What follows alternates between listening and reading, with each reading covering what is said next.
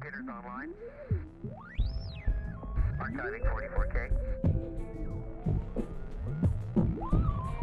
Initiate sequence. T-minus 30 seconds.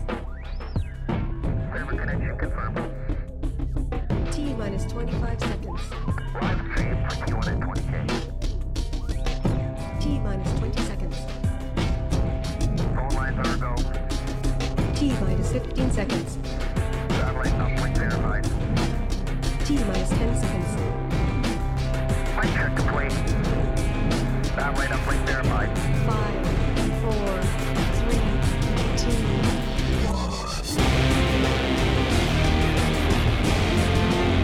2, 1. Welcome to Black Op Radio, the voice of political conspiracy research. You're listening to Black Op Radio, the show NSA doesn't want you to hear. Now here is your host, Len Osanic. Hello everyone, welcome to another episode of Black Op Radio. This is your host, Len Osanic. Today we're speaking to author, researcher David Ratcliffe. Hello, Mr. Ratcliffe. Greetings, Len. Greetings. It's always a pleasure, and I can't tell you that the number of times that I thought, wow, at the end of an interview. Like, I always learn something from you, and it's not even, I can't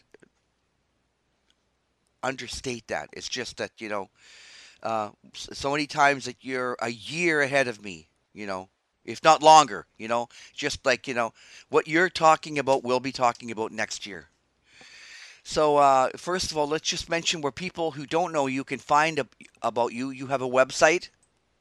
Ratical.org, ratical with a T. It's coming up on 28 years, launched September 1995 equinox. Wow. And there's always more to pile into that archive, and I think of it at times as a witness to the life of our time. Yeah. And I became a fan of yours with your work of Fletcher Prouty. You interviewed Fletcher Prouty. You read his book, The Secret Team, and you went to visit him, and you had a list of questions. And over 4 days, you know, it was probably it's just such an inspiration to hear, well, that's how interviews are done, and that's research. And you really got someone you know, to read between the lines and say, well, what did you mean about this? And you wrote that, but that was, I was so impressed with that that probably I try to carry that candle of, you know, of talking to other people with an interest in things. And of course, your website, you have just a multitude of things. Today in May, what are we going to talk about? Give us an overview. Two general tracks. And before I start, yes, I was extremely lucky and blessed to have the opportunity to connect and then go meet and spend 5 days with Fletcher in May of 1989, thanks to John Judge, who introduced me, irreplaceable friend, and the work you have been doing now for, is it more than 21 years? Yeah, I started with Anita in the year 2000. So your work is a tremendous gift and blessing and inspiration, indomitable, just never ends, never stops, keep on going. We need a lot of people. We have a lot of people on Earth that are engaged in this way, and very tragically and horrifically, their voices have been uniformly and intentionally crushed and extinguished by the unholy marriage of corporate empire, state government, and big tech over the last 3 years. Earlier than 2020, it would have been unbelievable. Now, that couldn't happen here. Frank Zappa's old song, "It Can't Happen Here." And it totally has completely for over 3 years, so that now it's just, oh yeah, well, that's just the way it is. Well, it doesn't have to be that way. And thanks to souls like yourself, we keep on the good fight, no matter what, no matter how impossible it looks, because that's what we were born to do. That's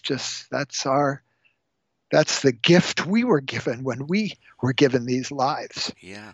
Well, it's so refreshing to hear you talk about Fletcher Prouty with that reverence that, you know, somebody would say, I was lucky to meet him. And, you know, I had, well, you laugh a little bit, but, you know, that's how it is. It's like, can you imagine not knowing Fletcher and how limited our vision would have been on so many topics? Because you know, I was interested in the JFK assassination, and he worked in the Pentagon. And tell me, by the way, let me tell you about transportation. Let me tell you about oil, or so many other things. And yeah, it was just that, you know, you thought, for me, I thought I was talking to like the head of a university, the dean. You know, it wasn't just somebody who was smart and grounded, but he was a step above that. And he was there. He was first person recounting his own experiences. It wasn't somebody who did a good job as in research and put together and assembled and analyzed and synthesized a lot of stuff. He was in critical moments on the ground in person. He saw, he knew, and he was willing to speak up about it, to continue to. That's when he left the DOD in January 1st, 1964, because he realized after he came back from New Zealand, boy, this is really different here now. This is very changed. I don't think I need to be here. I don't want to be here anymore. And he felt he was also young enough still that he could switch his path and his course and head off in a different direction and still have a lot to do in his adult travels. So a man who is true to his creator. We're all born with our own experience of our connection to our creator, however we think of it. My grandfather was a minister. My grandmother on my mother's side. My grandmother was a teacher. My mother grew up in China. Started there. She was born in 23. She started living there in 25 until 39. Totally different world.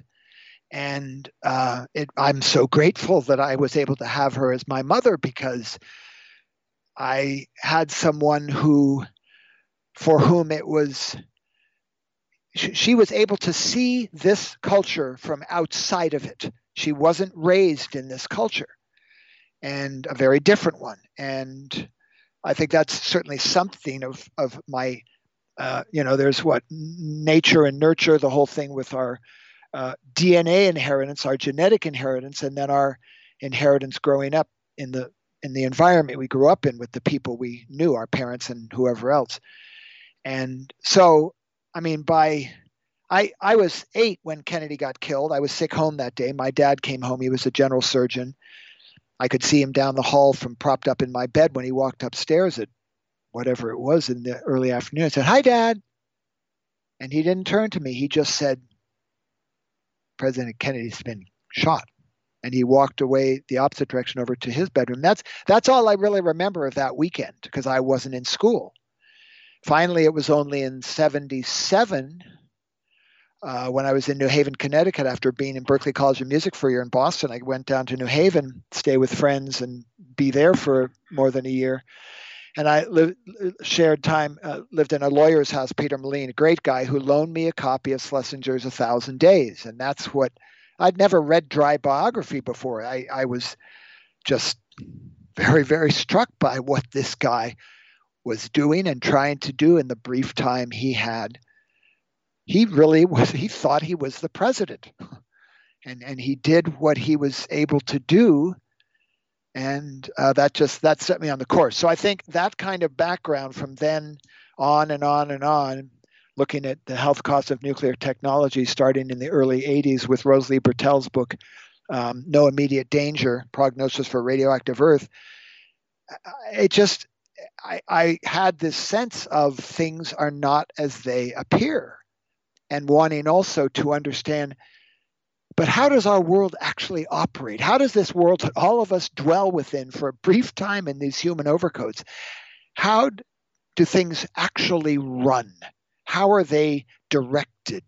How are they operated? And so through the stuff with the 80s and Ronnie Reagan and Nicaragua and Iran and the October Surprise and John Lennon's assassination and on into the 90s with all the crazy stuff in the Clinton years and up to September 2001, just nutburger world. And looking back now, clearly there have been these stages, these going up the ladder, more and more and more of the endeavor to, as John Judge would have said, take the glove off the hand and really expose the iron fist. The 2001 September attacks were clearly another dry run. Clearly, they didn't want it to just be a dry run, but it ended up being one because, among other evidence, the Patriot Act, 1,000 whatever plus pages that was introduced, I don't know, 2 or 3 days after September 11th. You know, that just got written up in 2 or 3 days. And how many people in the legislature actually even read it before it was passed? Barbara Lee in California was one of, I think, only 2 people who didn't vote for it. Where did that come from? And then the anthrax attacks, which leads us to a wonderful man, Graeme MacQueen, who stepped through the door to eternity. On April 25th, he had stage 4 prostate cancer.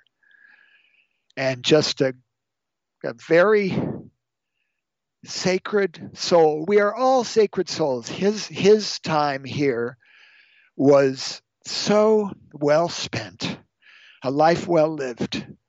Last summer, Ed Curtin, dear friend Ed Curtin, who I met in December 2012 in Western Mass at the Rowe Center weekend workshop of Jim Douglas and Paul Schrade on JFK and the Unspeakable, looking ahead to 2013, the 50th year.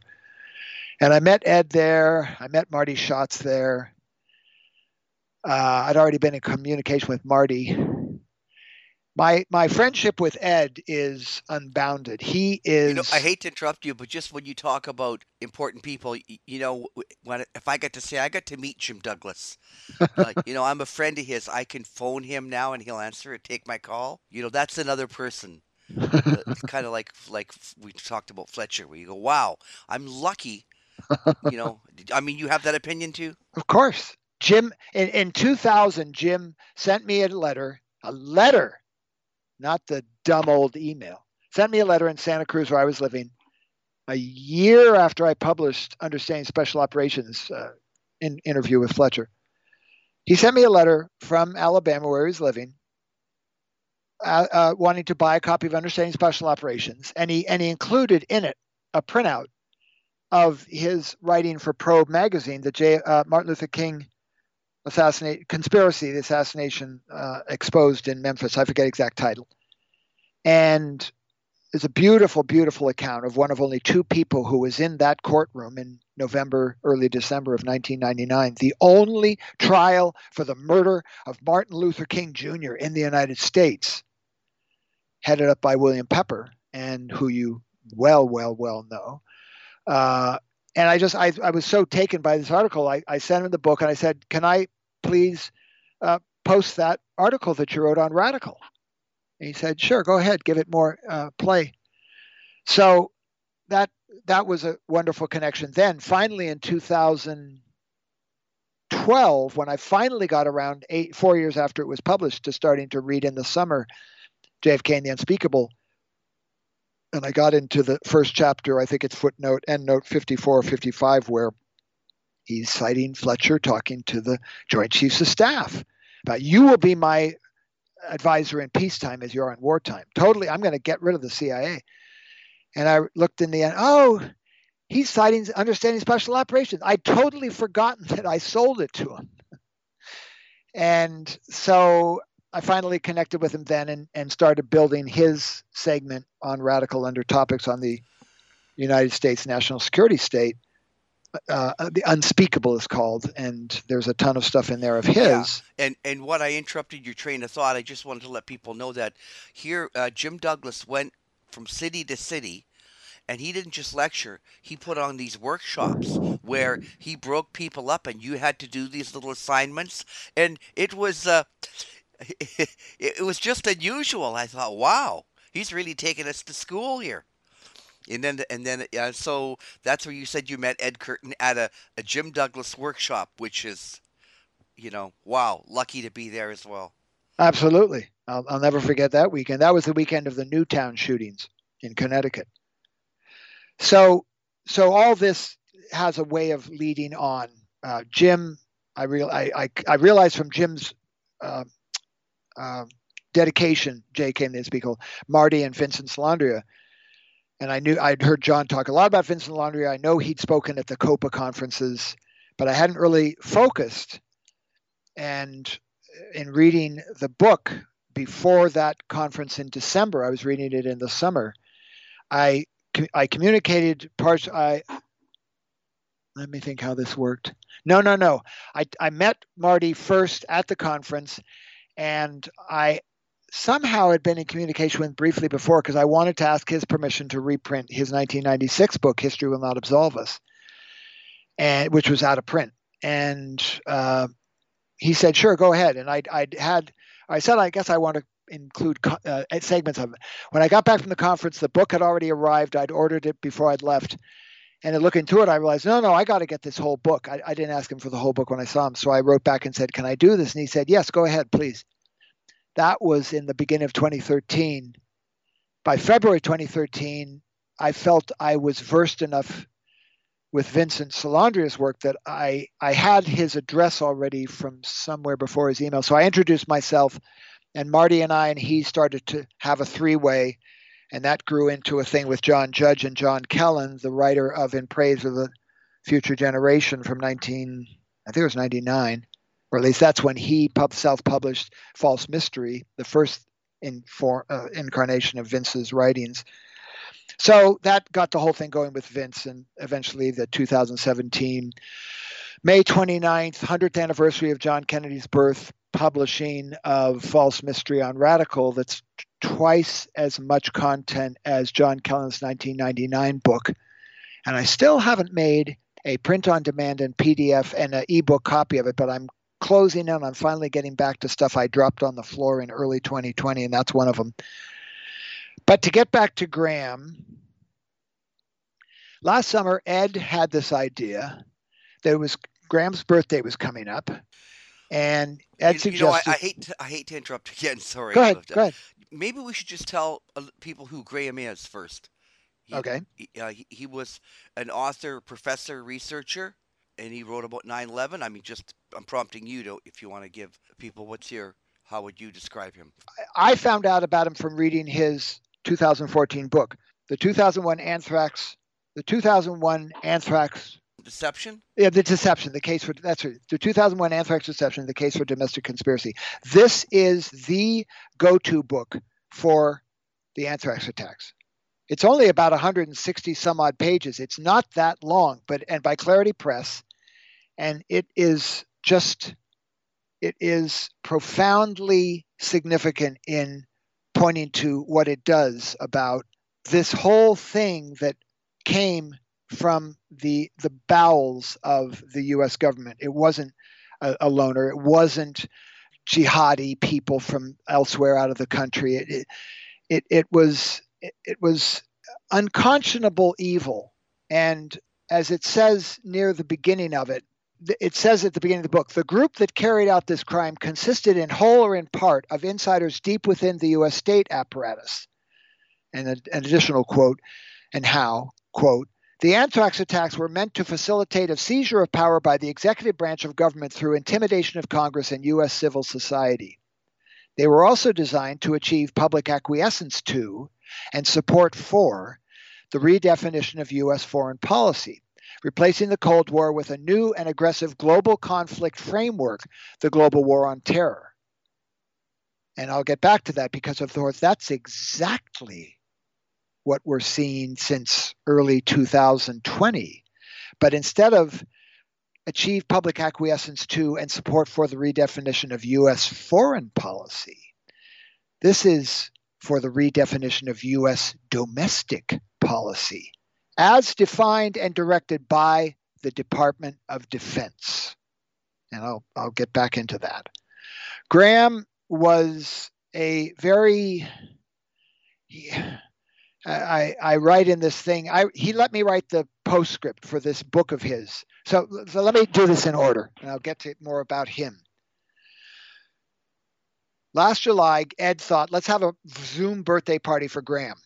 And we tried to get Jim Douglas into it and others. Jim was, he couldn't come. He couldn't take the time. But we got Marty Schotz, myself, and Ed with Graeme. And we had the four of us having this wonderful Zoom party. And it was a beautiful sharing. It was a very nice thought and realization of Ed's. And Graeme was very, very sweet and enjoyed it very much. 4 months later or so in October, I wrote just sort of a general letter to him in stupid old email. I didn't write a real letter. And just some stuff I was thinking about and concerns I was having. And he wrote back and said something to the effect of, what a nice letter, just a bit of correspondence. Thank you for writing. And then he said, almost sheepishly, he had a mundane question about how Ted Walter, a colleague of his, was coming up soon because it was already clear that he didn't have long to still be here before he was going to die. And Ted Walter from, I think, New York or wherever Ted is from now, was going to come up to where Graeme lives in Canada and record interviews about Graeme's work to make a documentary that I think is slated to come out maybe early in June or sometime this summer. And he said in the email to me, well, gosh, I really need to go back through and review what I've written to remember what I wrote so that I can speak coherently for these interviews. And that led into, and I was thinking maybe to make a book of my most significant writings. Would you possibly be able to help me with that? Yes, be glad to. Of course, I just said, yes, let's do it. Let's do that. And we both agreed that we would make it be something like what I did with False Mystery, the 2017 digital book, where it would just be a digital copy. We wouldn't have to go through trying to get anything else marshaled in time. So starting in October, and with my experience of losing irreplaceable friend John Judge in 2014, I'd known John since 1987 when he came to Santa Cruz to talk, and then May Brussell was dying in 1988, and he came with me and Tom Davis to see May in the hospital in Carmel, or maybe it was Pacific Grove, to make a proposal for the May Brussell Research Center, which she approved. Unfortunately, she did not write anything in her will about that, but that's another story. So I met John then, and I just have never known a friend like that. We had a wonderful, wonderful friendship. I called him Johnny Reb, and he called me Ratty. And it just was out of this world. And I kept thinking through the years into decades. I saw him once in Washington, D.C. at his house. And I've got to go see John again. And I got to go see him. But I've got time. But I didn't, because he died before I got back to see him again. So that lesson from life was, whatever you want to do, don't wait. Do it now while the person that you're working with is still there, or the person that you know. So when Graeme said this in October, okay, I don't know how much longer Graeme's going to be here. I need to get on this and do everything I can now to make this a reality for him so that he can, so that any questions I have, I can ask him while he's still here. And he can also see it while he's still here and enjoy the connections with people who perhaps will reach out to him again. God, wonderful seeing this of your work. So we worked on that, a lot of work. And that was mostly completed by sometime in earlier March. He wanted to get blurbs from people. And that basically was what we waited on. The book is on Ratical. If you go to ratical.org, I have just going to the domain name. I started this in 2012 or something. It's just a separate file that's just like I have it filled with what I call billboards, and they're outline boxes that have things that I want to call the most attention to. And the first billboard at the very top, it's chronologically in reverse order with most recent first. The first one is the Pentagon's B-movie, the cover that this person out of Pakistan made for him, wonderful cover. The Pentagon's B-movie, looking closely at the September 2001 attacks. So you can find your way to it there. It has 1, 2, 3, 4, 5, 6, 7, 8, 9 blurbs from people on the title page. And as I look back into the postscript, I wrote at one point, well, actually, let me get into this. So John Kirby shared with, John Kirby has a blurb. And part of what his blurb was that Graeme edited out because he wanted to make things really tight and brief.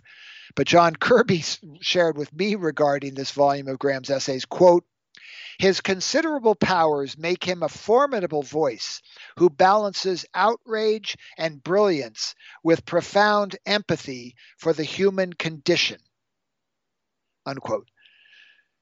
Graeme was at McMaster University, I think, for more than 30 years. And actually another part of John's blurb that is there that I like very much. "To read these works from across the years is to revisit an era of overwhelming darkness, to make our way again through the choking clouds of demolished concrete and disintegrated flesh. But this time we have a guide who lights our way. There is no more incisive writer on the origins and upkeep of the global war on terror than Graeme MacQueen. Wielding elegant prose and irresistible logic, he parses eyewitness accounts and scientific absurdities, quote, failures of imagination, unquote, and national security special effects. He is equal parts journalist, philosopher, media critic, and political historian. Archivist part," and then he writes about me. So read Graeme MacQueen and take strength. He had this thing at McMaster's in department in Peace Studies. He was engaged, I don't have it right in front of me, but something to the effect of involved in a number of peace programs and peace initiatives, I think in at least 4 or 5 countries.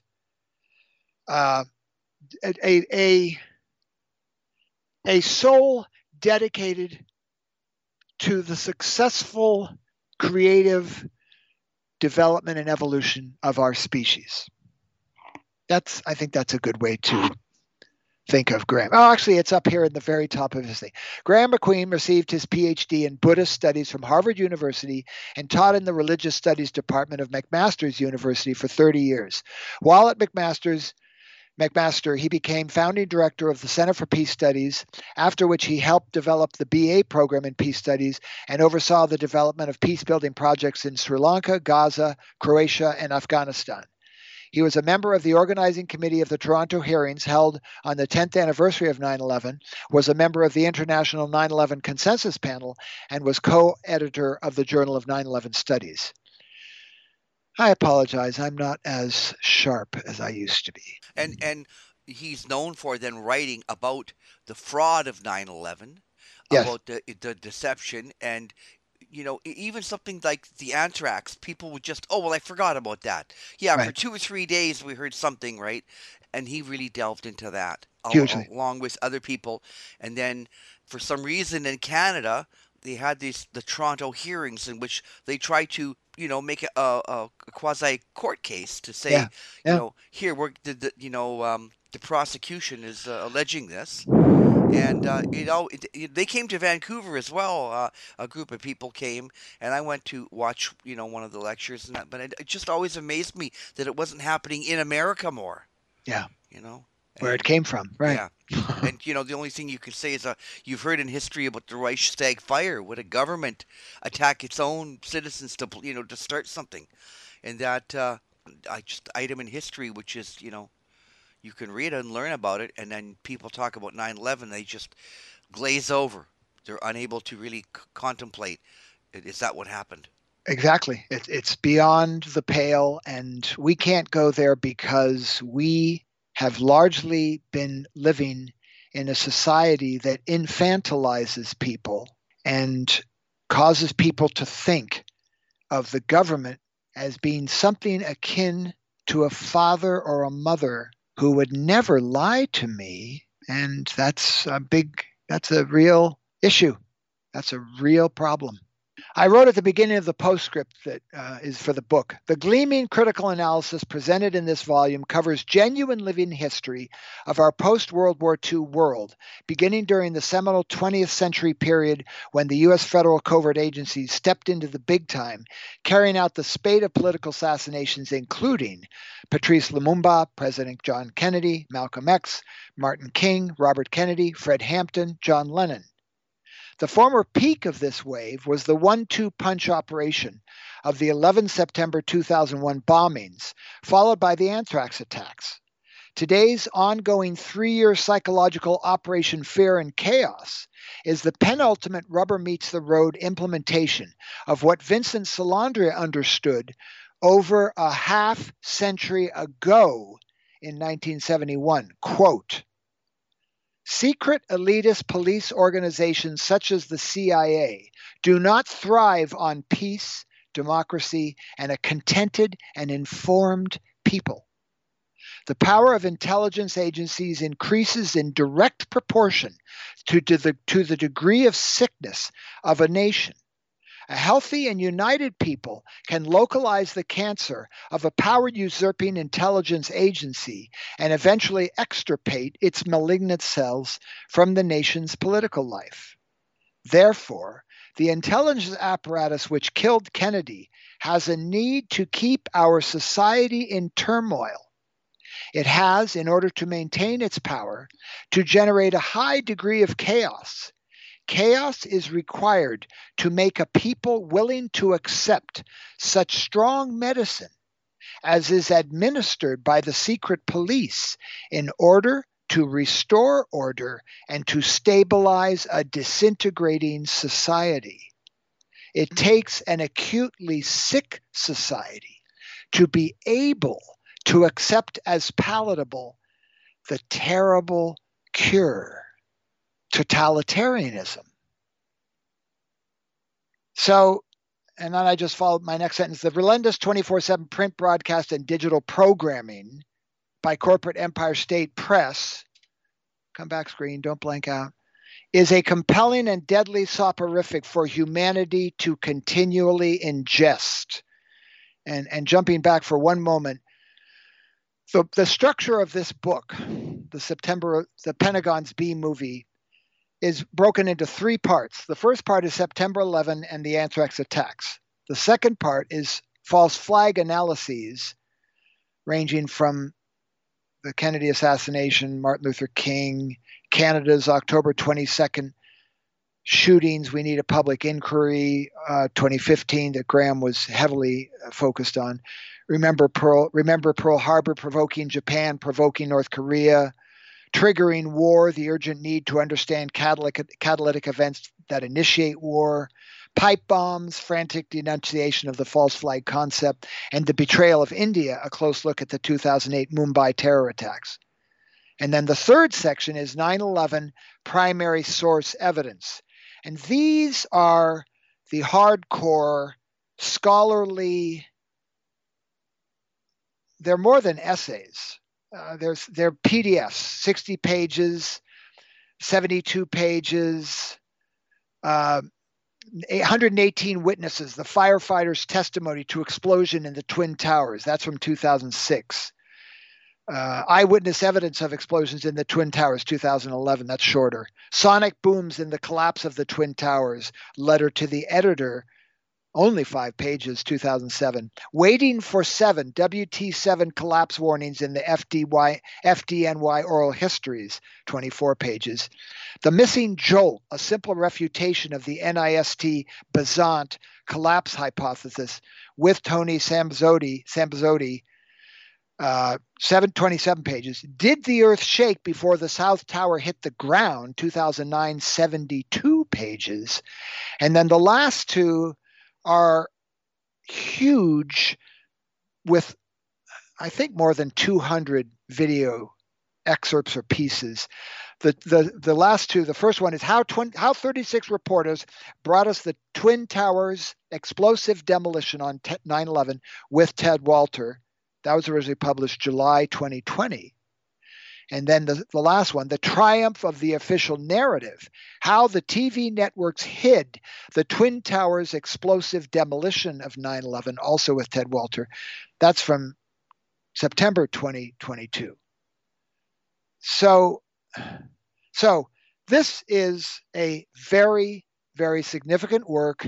And with another friend of Graham's from Canada, he and I are picking up the torch and continuing to carry the flame. We're in the process. There is now a single PDF file for free available, listed at the top of the contents. No, it's listed at the top of the entry page and the contents page, that somebody can download. It doesn't necessarily have any of the digital video media in it. And we are also preparing to make an ebook and a print-on-demand book that will only include text, no images, no, of course, digital videos, and no images primarily, so that I don't have to go through the hassle of trying to get copyright permission or payment or whatever to be able to include images. We're just going to have to be the text, which will also make it infinitely easier to just put out there without having to go through any legal crap. Those two will be coming. This is May, hopefully before the end of this year. Both of those will be for sale, and any and all proceeds, I'm going to set it up, of sale from those will go to Graham's wife. So that's coming, but that'll be in time. I quote in the postscript, four pieces from different things he wrote. And I have the paragraph leading into that.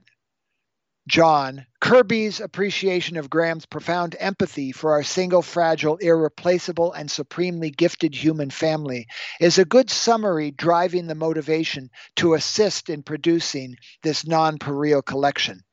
A sliver of Graham's understanding of how our world actually operates is ever more relevant today. And of the four, I want to read the last one because it's really, it's very apropos. This is from Triumph of the Official Narrative.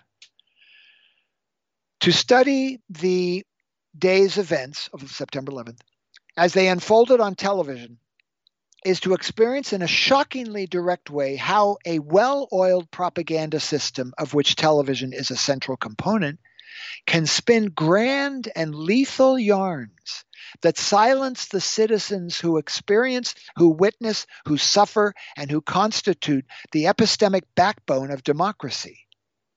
The ability of this propaganda system to achieve the triumph of the official narrative in a matter of hours, and I'll just parenthetically include that that official narrative took a matter of a couple of weeks in March and early April of 2020, of what we are still and will continue to have to deal with now. The ability of this propaganda system to achieve the triumph of the official narrative in a matter of hours suggests to us that while good science is necessary for dispelling the official narrative, alone it may not be sufficient. Oftentimes researchers, engineers, scientists, academics, etc., carry on their research as if they were merely studying the natural world, a world that has no interest in the researchers and does not look back at them. But in cases such as 9/11, researchers are working within an intellectual context shaped by an intelligent opponent. This opponent is neither inert nor disinterested, but looks back at the researcher.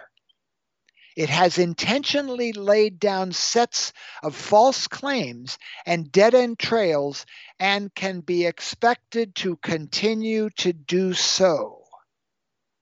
This does not mean that researchers and activists should give up their focus on good science. Rather, it means that those who are dedicated to revealing the truth about 9/11 must think deeply about how to carry out good science and good communication within the specific contents of a still ongoing psychological operation. Evidence could not stop the official narrative from triumphing on 9/11, and evidence alone will not defeat the official narrative now. That's like when the powers that be used to go on and on and on 24/7, 365 about the commie threat and how they're going to jump out of the closet and come out from under the bed and just scared us to death for decades. That was replaced in September 2001 by the terrorist threat. But that threat was only another stage up the ladder. Now, over 3 years ago, we have the supreme threat, which is the invisible, can't smell it, can't see it, not just nuclear radiation, but the invisible virus of unknown origin that's novel, that's never been here before, that's going to kill millions of people. If we don't, boy, we have to just give up everything for this threat. Yeah, it'll only take 2 weeks to flatten the curve, and then we'll be okay. And now it's over 3 years. Anyways, I wrote a little bit more on this postscript. In a 2017 exchange with Marty Schotz, Vincent Salandria, Ed Curtin, William Whitney, Rodolfo Cardona, and me, Graham wrote about the process he explored in writing Beyond Their Wildest Dreams, September 11, 2001, in the United States Left. His motivation was, quote, to understand how people come to know the world and how we can open up closed minds, unquote. He explains some of this as his, quote, imagination approach, unquote, in the following. And this is from the email to all of us that he wrote. I adopted the word, imagination, from German philosopher Gunther Anders, whose 1962 article, Thesis for the Atomic Age, had a big effect on me over the years as a peace and environmental activist. Anders said that in the nuclear age, we are doomed if we don't have imagination.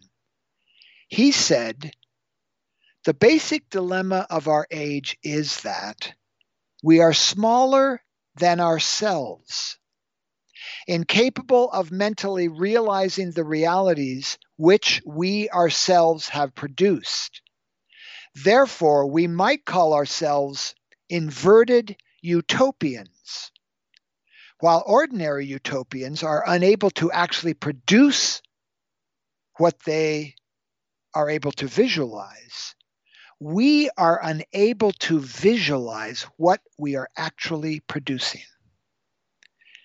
And then Graham continues, he also said that escapists of today do not hide in imagination. They hide in the ivory tower of perception, because the senses are, quote, senselessly narrow, unquote. So he was giving a power to this word, imagination, that we don't normally give it.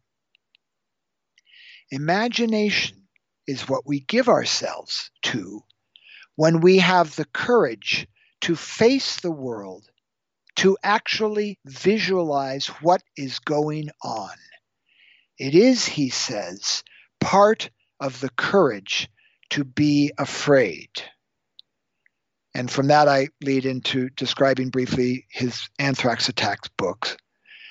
And after that, I go on a few more things. And talking about in this context of the intellectual opponent's endgame, we continue to deal with an intellectual opponent. It's not something that's inert and not human. And one of the obvious indicators of the opponent's intentionally directed psychological operation was and remains addressing the question of why, in April 2020, the only solution announced from on high was that we had to wait for an experimental gene therapy injection for every human being on Earth, while simultaneously denying approval of chloroquine, hydroxychloroquine, ivermectin, budesonide, vitamin D, and a host of other effective, safe, cheap, repurposed drugs as efficacious remedies available in 2020 to successfully treat, quote, COVID-19, unquote. The obvious answer? If repurposed drugs were acknowledged by officialdom to be effective, proven treatment protocols to prevent and treat COVID, then the emergency use authorization, which is only valid if, quote, there are no adequate, approved, and available alternatives, unquote. It would be invalid. The EUA would be invalid.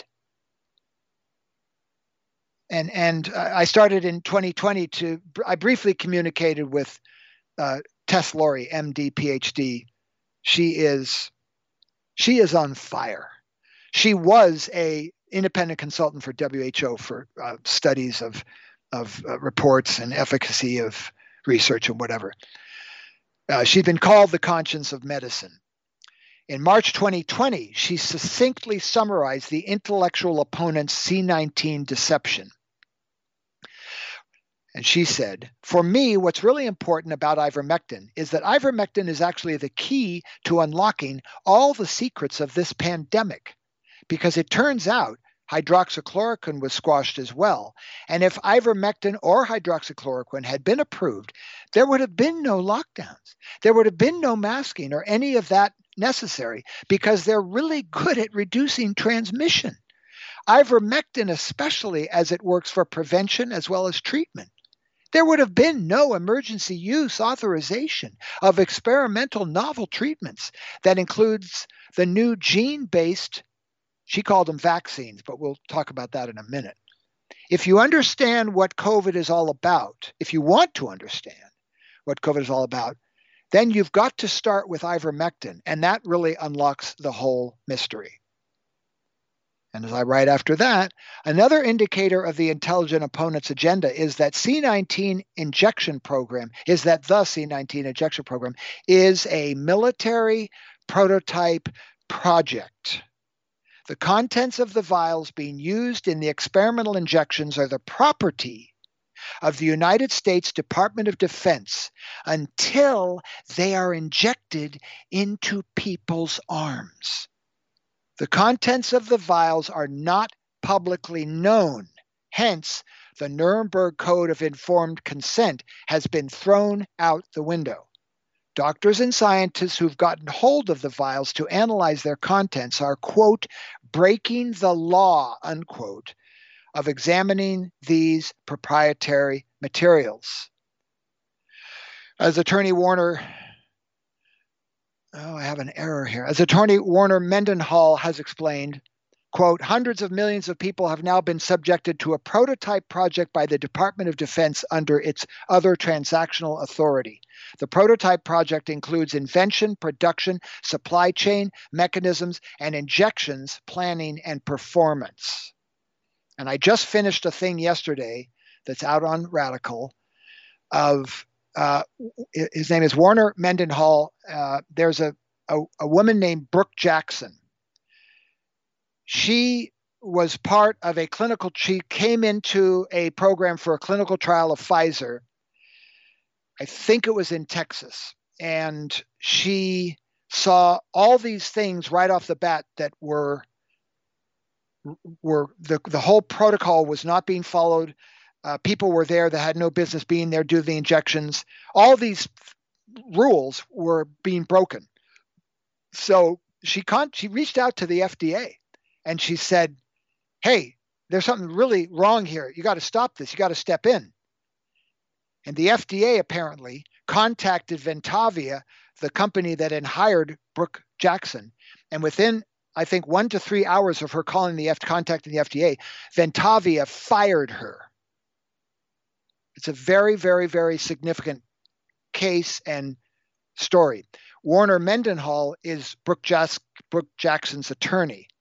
And there's a post that I put out yesterday. It's only, how long is this? This is something like about 14 minutes long. I made a transcript of a 14-minute segment from an April 26, 2023 recording, "In Such a Time as This, a Top Attorney's Perspective, Warner Mendenhall on the Brooke Jackson Case."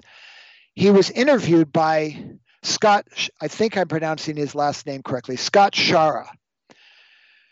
Scott lost his daughter, teenage daughter, Grace, in, I guess it was 2021. Grace was murdered in a hospital.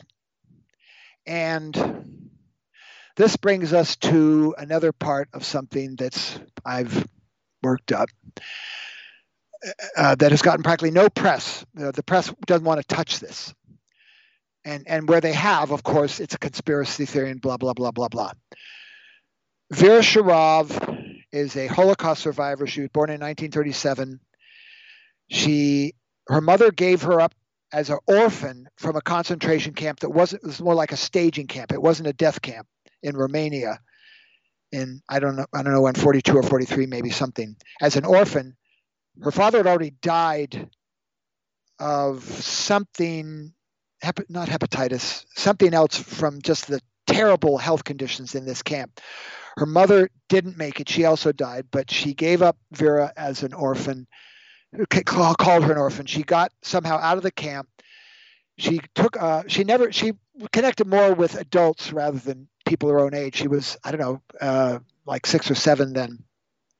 She was on a train and befriended a family, a small family, on the train who were all going to some port where they were going to go on boats to somewhere in Palestine or somewhere in the Middle East. I think it was in 43. I may have this wrong. Got to the dock. She wanted to go with, they wanted to divide the children into one boat and the adults into another. She wanted to go with this family that she was with, and she would not get into the boat with the children. And she stamped her foot and she sat on her valise on the dock, and the boat left without her. And she eventually was in the boat with the family. They learned the next day or soon after that a German U-boat had torpedoed the boat with the children, and all the people on that boat died. So she learned a very important lesson: to trust your own hunches and instincts and intuition and ideas and thoughts. Trust yourself, because it saved her life. And she eventually made it to the United States, I don't know when, and she started this Alliance for Research in Human Protection, Alliance for Human Research Protection, AHRP. I can't remember when she started. She's the founder and director of it. And I saw her and made a copy of a transcript of a talk from October of 2020, I think it was. I got a lot of pushback putting this up on the Hidden History Center. I'm just looking it up because I don't have it off the top of my head. And it's called "Nazism, COVID-19, and the Destruction of Modern Medicine, an Interview with Vera Sharav, Part 1. And it struck me a lot. I knew a teeny bit about her before that. I focused more on her after that. And when I put this up on the Hidden History Center, the web part of John Judge's Museum of Hidden History that he set up when he was alive with Marilyn Tenenoff in 2012, before he died 2 years later, I administer and run the hiddenhistorycenter.org site. And I put this up, and Marilyn got quite a bit of negative pushback from people, some of whom were more significant donors, because they didn't like the reference or the coupling of Nazis with COVID-19. They didn't like that. And so I kind of backed off. I was starting to make this 6th category of the site that summer, Pandemic Parallax View, the same name as the directory on Ratical that I started in April 2020.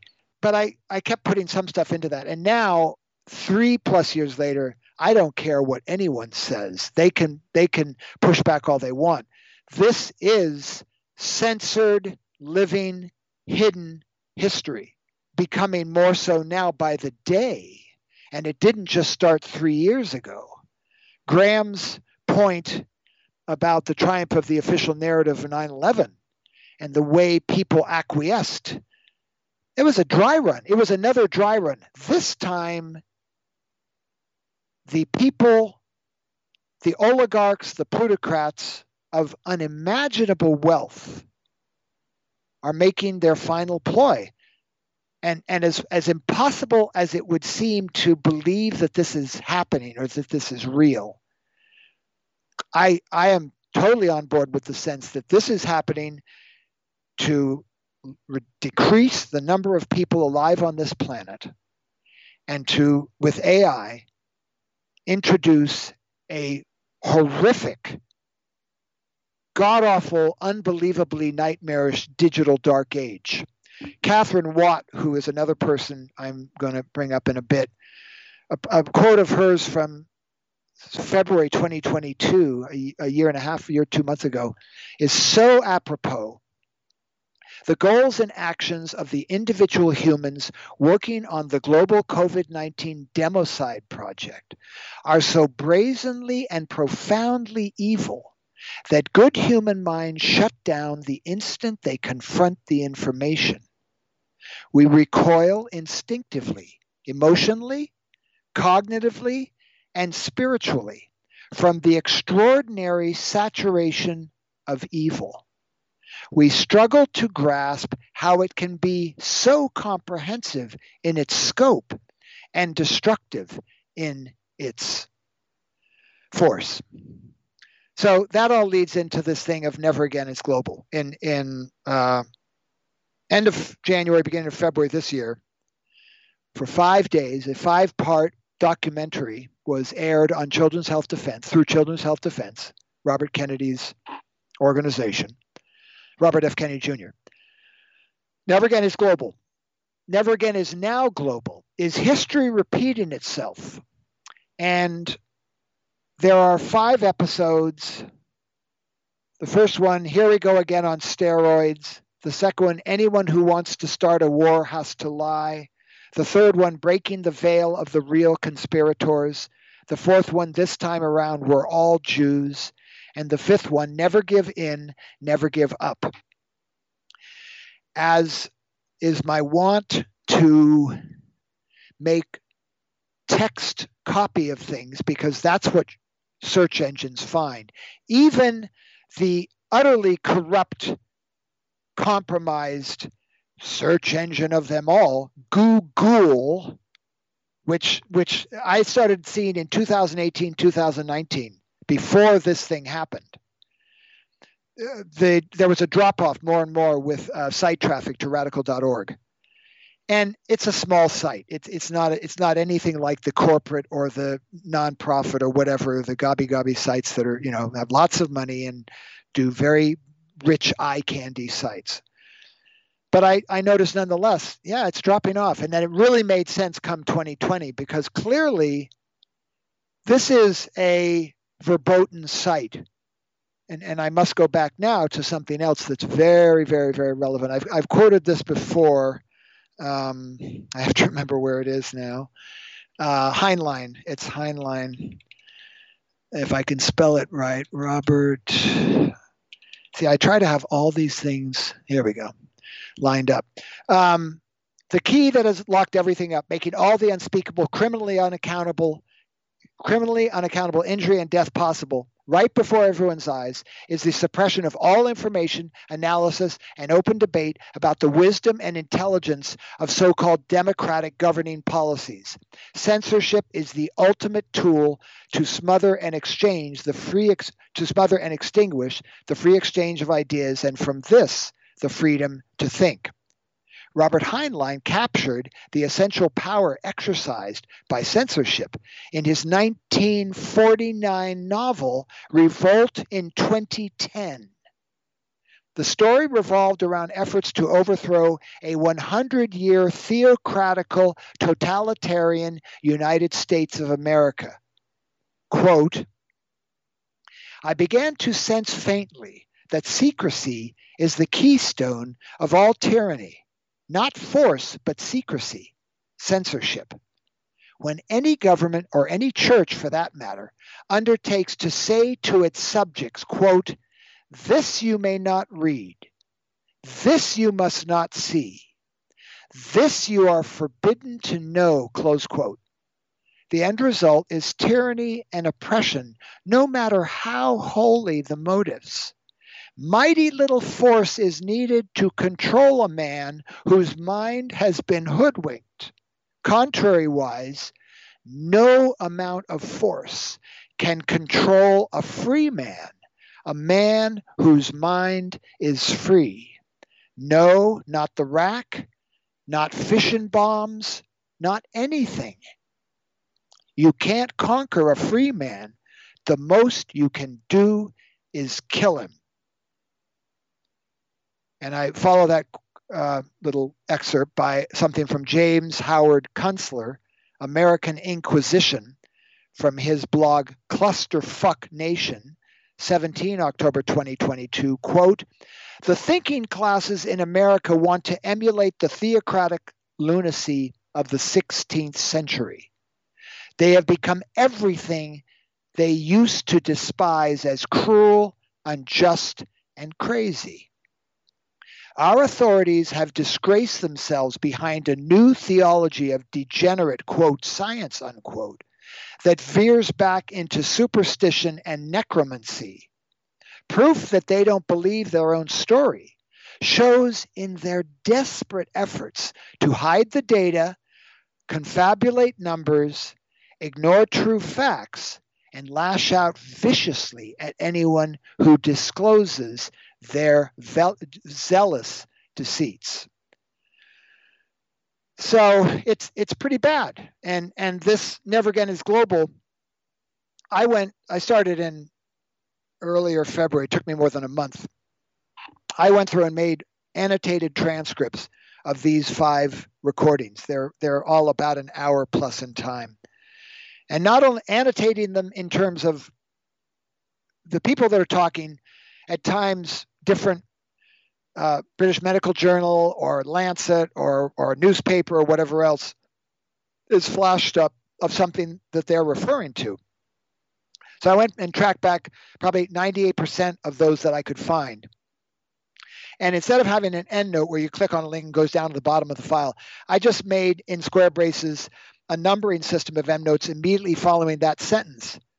So you could click on and look at, these are what they're referencing for what they're alluding to, what they're talking about. And then I also made a second set of annotations that are in different square braces with a different numeric symbolic system that are things that I wanted to reference and include for what's being referred to. So there's something that I've wanted to make ever since I started Ratical in 1995, something that for students of history and students of our world, if they find their way to this, then they can have this can be like a piece of the global library, a real library that can actually have things that are not verboten and are not censored. I mean, they still may be, and there's stuff about the internet itself that is very, very, very problematic, not the least of which is that the internet was created by DARPA, the Defense Advanced Research Projects Agency, in the 60s and 70s and 80s, and then it finally was handed over to private power in the 90s because it's corporate empire state time. But the military, make no mistake, is very, very, very central to so much of what we are being subjected to for decades and decades and decades. Anyways, Vera Sharav was the director of Never Again is Now Global. And she describes her perspective as this. During these destabilizing 3 years, I have come to believe, like many other Holocaust survivors, that our survival was for a purpose. Our fear is that we may be the last witnesses who remember how a highly educated society and its exemplary academic, scientific, and cultural institutions were perverted. Moral norms and legal safeguards were discarded. The fabric of society was torn apart as segments of the population were disqualified. Decent people became agents of industrialized mass murder. And she goes on, the survivors and family members in this documentary share their knowledge and their painful memories of the unprecedented industrial-scale human catastrophe. We believe that the purpose of our survival is not only to remember, but to warn others about how fear and propaganda condition people to follow repressive, even murderous, government dictates. We know how the suppression, how the suspension of personal freedom, the suspension of civil rights, and the silencing of dissent devolve into genocide. Current invocations of depopulation solutions are chilling and foreboding. Depopulation is invoked to solve supposed problems such as limited resources and global warming and climate change. An unprecedented mandatory vaccination campaign subjected hundreds of millions of people to an experimental, genetically manipulated injectable product. The product's safety and efficacy were untested. Its ingredients are top secret, and its promoters referred to this vaccine as the final solution, quote unquote, to the pandemic. She writes, I interpret these ominous verbal references as veiled codes for another planned human catastrophe. That realization propelled me to embark on a project I had never engaged in before, a documentary with the intention to open people's minds to the current ominous genocidal solutions that a band of global oligarchs have set in motion. Another important objective of the documentary was to expose the false narrative that has, for decades, obscured the actual participation of multinational corporations, global financiers, and family dynasties who facilitated and profiteered from the genocidal Nazi regime and its slave labor force. Never Again Is Now Global is the only documentary dealing with the Holocaust directed by a Holocaust survivor. In addition to survivors, our documentary brings together testimonies of children and grandchildren, of survivors and victims, German descendants of victims, as well as a grandson of Nazi scientists. The participants who expressed their alarm about the current nefarious global operation includes doctors, scientists, a rabbi, and African-American freedom fighters. And Uwe Alschner, who I met in 2020 in the small pandemic parallax view correspondence group that I administer the list for, he is an incredibly dedicated soul, and also a historian. He gave testimony in the 5th episode saying, this documentary was produced to facilitate a discussion within the general public about similarities between events leading up to the Holocaust and the present events all around the world in what was called, quote, the COVID pandemic, unquote, as is laid out in the report of the President's Commission on the Holocaust, presented on September 27, 1979, quote, a survivor sees himself or herself as a messenger and guardian of secrets entrusted to them. A survivor feels he or she may be the last to remember, the last to warn, unquote. This documentary is intended to serve as a warning to humanity. Never Again Is Now Global. We encourage you to watch and share this important documentary. However, as a disclaimer, as the start of the film points out, more typos. The documentary code contains true life images of atrocities then and now. Viewer discretion is advised. And getting back to Warren Mendahal, this is all from a segment on Hidden History about Never Again Is Now Global. I quote Warren Mendenhall describing the past as prologue, as he points up, quote, a beautiful court ruling during a national emergency. In our current national and worldwide emergency, the suppression of dissent in the face of compulsory shots and medical protocols, and the suppression of a variety of treatments for COVID-19 has killed millions. He wrote this in September 2022, calling it, the law is literary. And this is a quote from 1943 Supreme Court case, West Virginia State Board of Education versus Barnett. Quote, struggles to coerce uniformity of sentiment in support of some end thought essential to their time and country have been waged by many good as well as by evil men.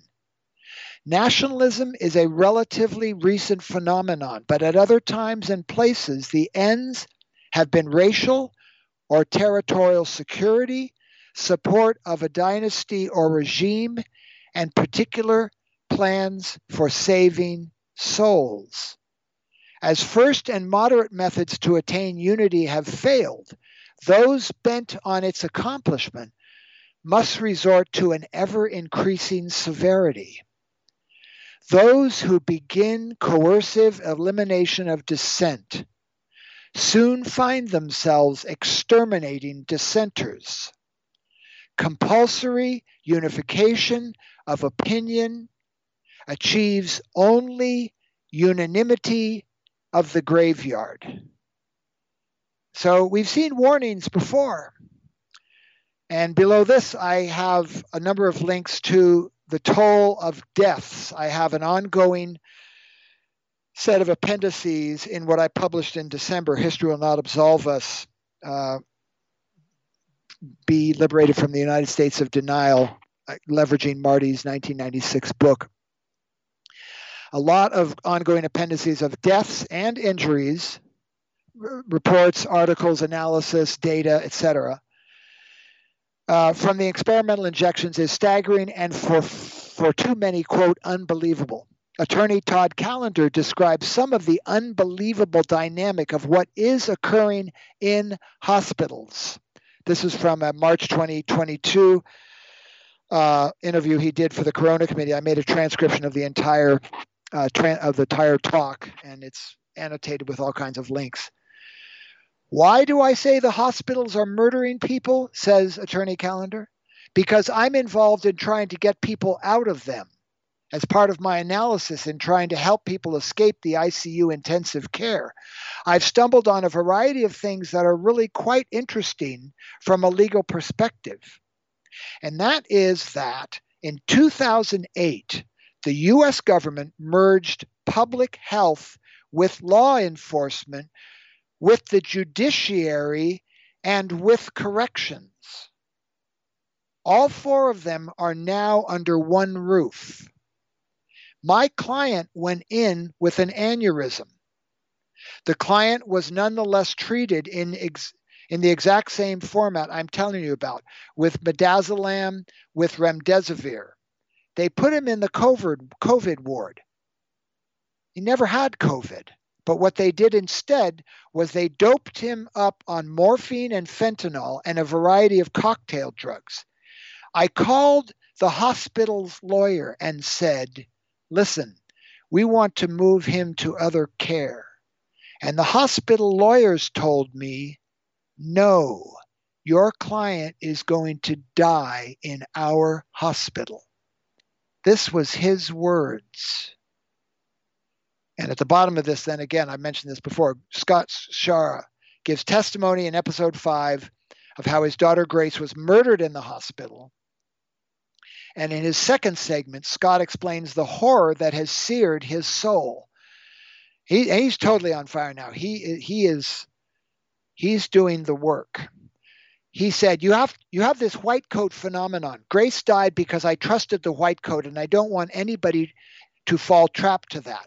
And the bigger picture is the elites believe we've got to control the population because the planet can't sustain itself. So they invent COVID, and then they use it as a cover as step one to implement this massive agenda. It's all out there, but I mean, people don't want to believe this. And I didn't either. I mean, you think it can't be this bad, but it is that bad. I mean, I am just the dad who is learning that in real time, and I'm awake now. And once you're awake, you can't stop sharing this. This has become my life. Jessica, either his daughter or his wife, called me after one of the interviews, and she said, there must be a daughter, Dad, Grace is looking down from you and saying, way to go, earthly dad. The numbers are staggering. The government has paid out hospitals already, as in the form of COVID treatment bonuses, including death bonuses, $4 trillion. And there's a link to the article for that. This is the United States, another link. $4 trillion has already been paid out to implement this agenda, another link. We're the only country with over 1 million deaths attributed to COVID, another link. We're the only country where remdesivir is the recommended treatment, another link. The only one, and parenthetically, remdesivir, Fauci's only treatment, is known to cause kidney failure. It's so evil. It's so unbelievable that that's the best way to get people to go on. Oh, that couldn't be happening, close parenthetically. The single most important thing that shocked me is how corrupt our government. They are so corrupt. There's not one thing that they say that you can trust. It's just mind-blowing to me. It's like zombies walking around. We need a 16th booster? Let's go. I can hardly wait to get my next booster. I mean, are you kidding me? Their neighbor dies. The person's been perfectly healthy. Their neighbor dies. Don't you connect? Don't you even think? Well, he just got the jab 2 weeks ago. Well, that has nothing to do with his death. I mean, my gosh, this stuff is, it's just happening right in front of you, but you cannot. You refuse to connect the dots. 5 more links.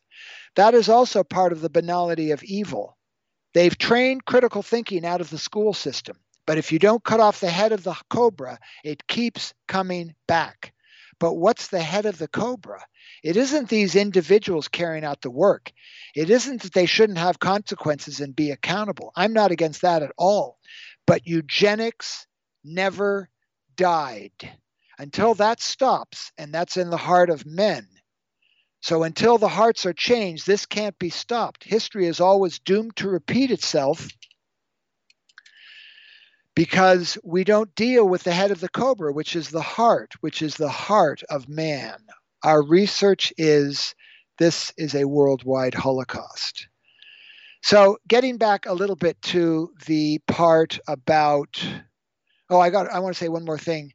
I'm very connected with Uwe Alschner, and he wrote me in mid-February after the documentary was out for a week and a half. I received word from Uwe about the third rail treatment the documentary was getting by media establishments. And he wrote, excuse me, the German media, even the so-called alternative media, are afraid to touch it. Some argue that it would be inappropriate to put a Jewish ID card next to a vaccine passport on the poster of the film. So they are silencing Holocaust survivors.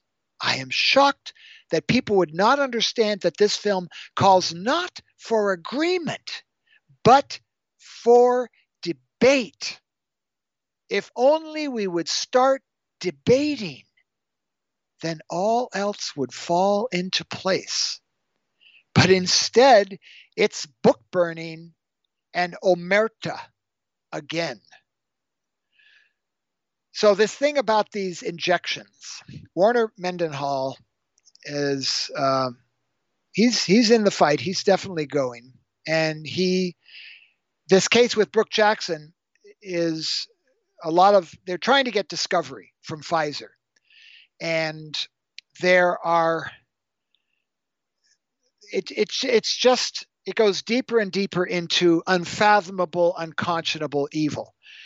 The second appendix, Pfizer post-marketing dated December 2020 to February 2021, the first 3 months of the injections rollout.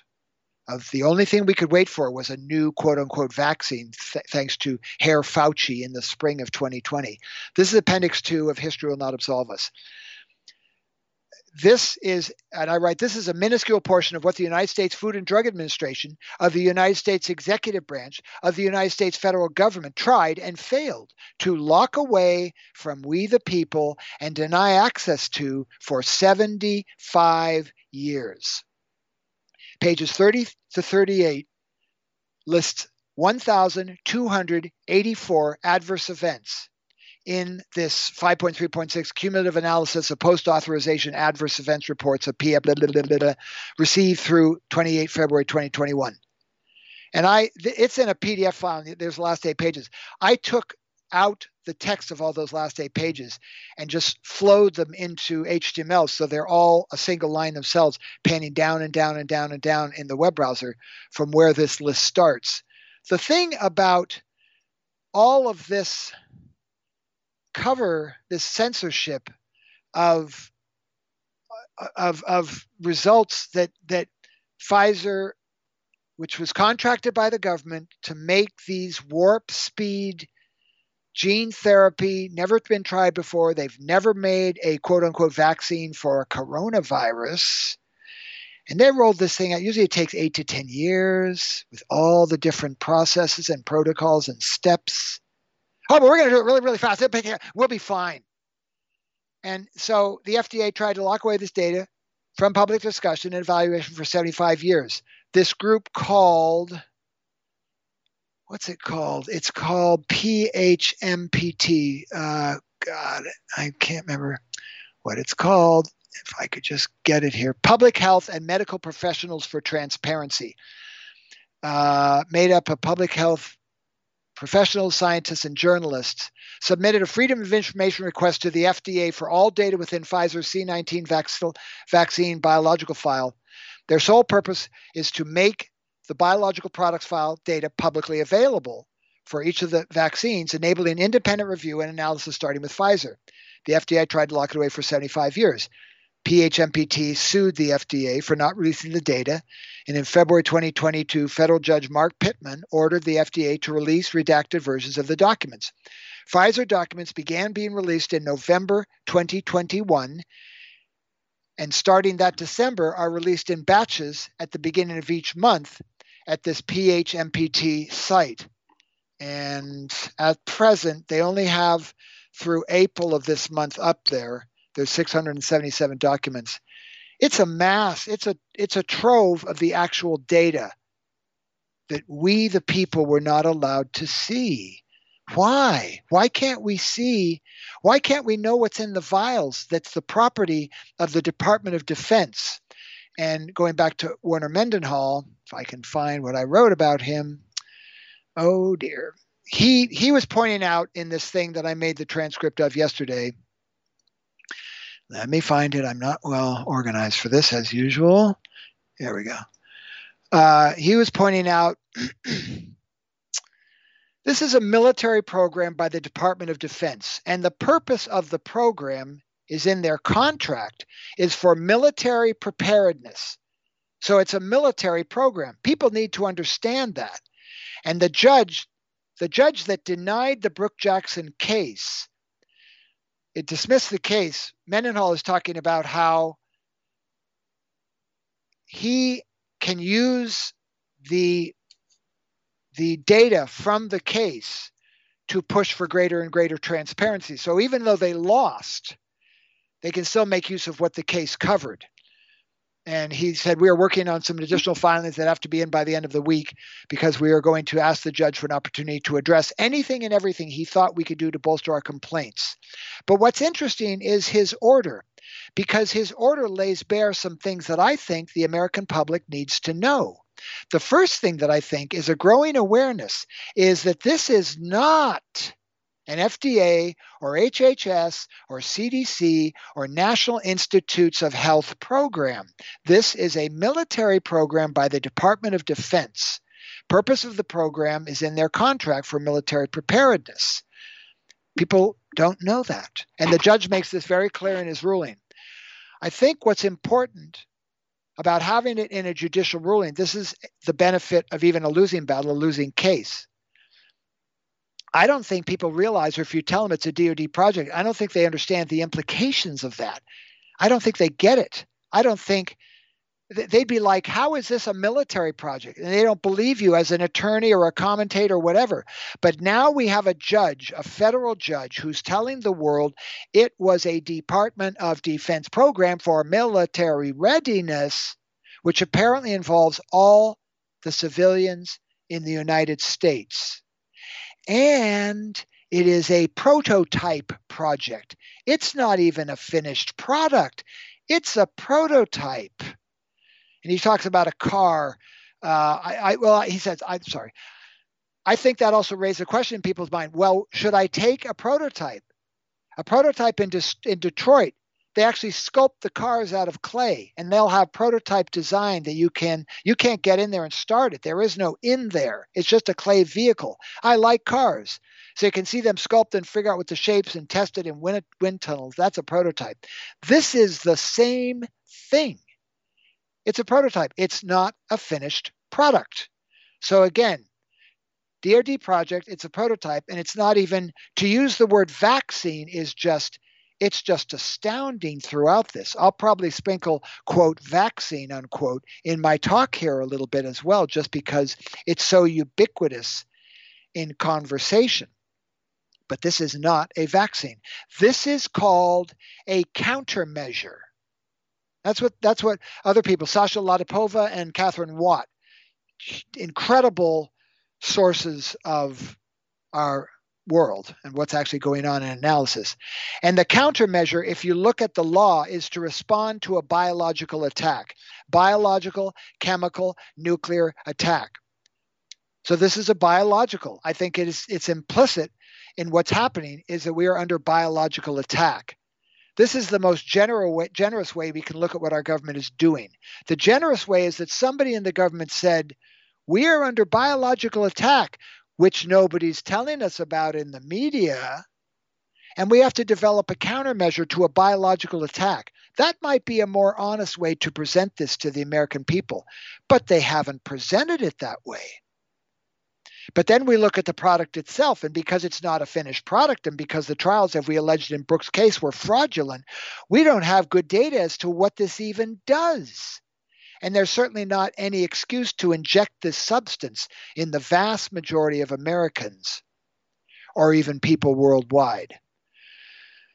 So what have we got? About 20 minutes.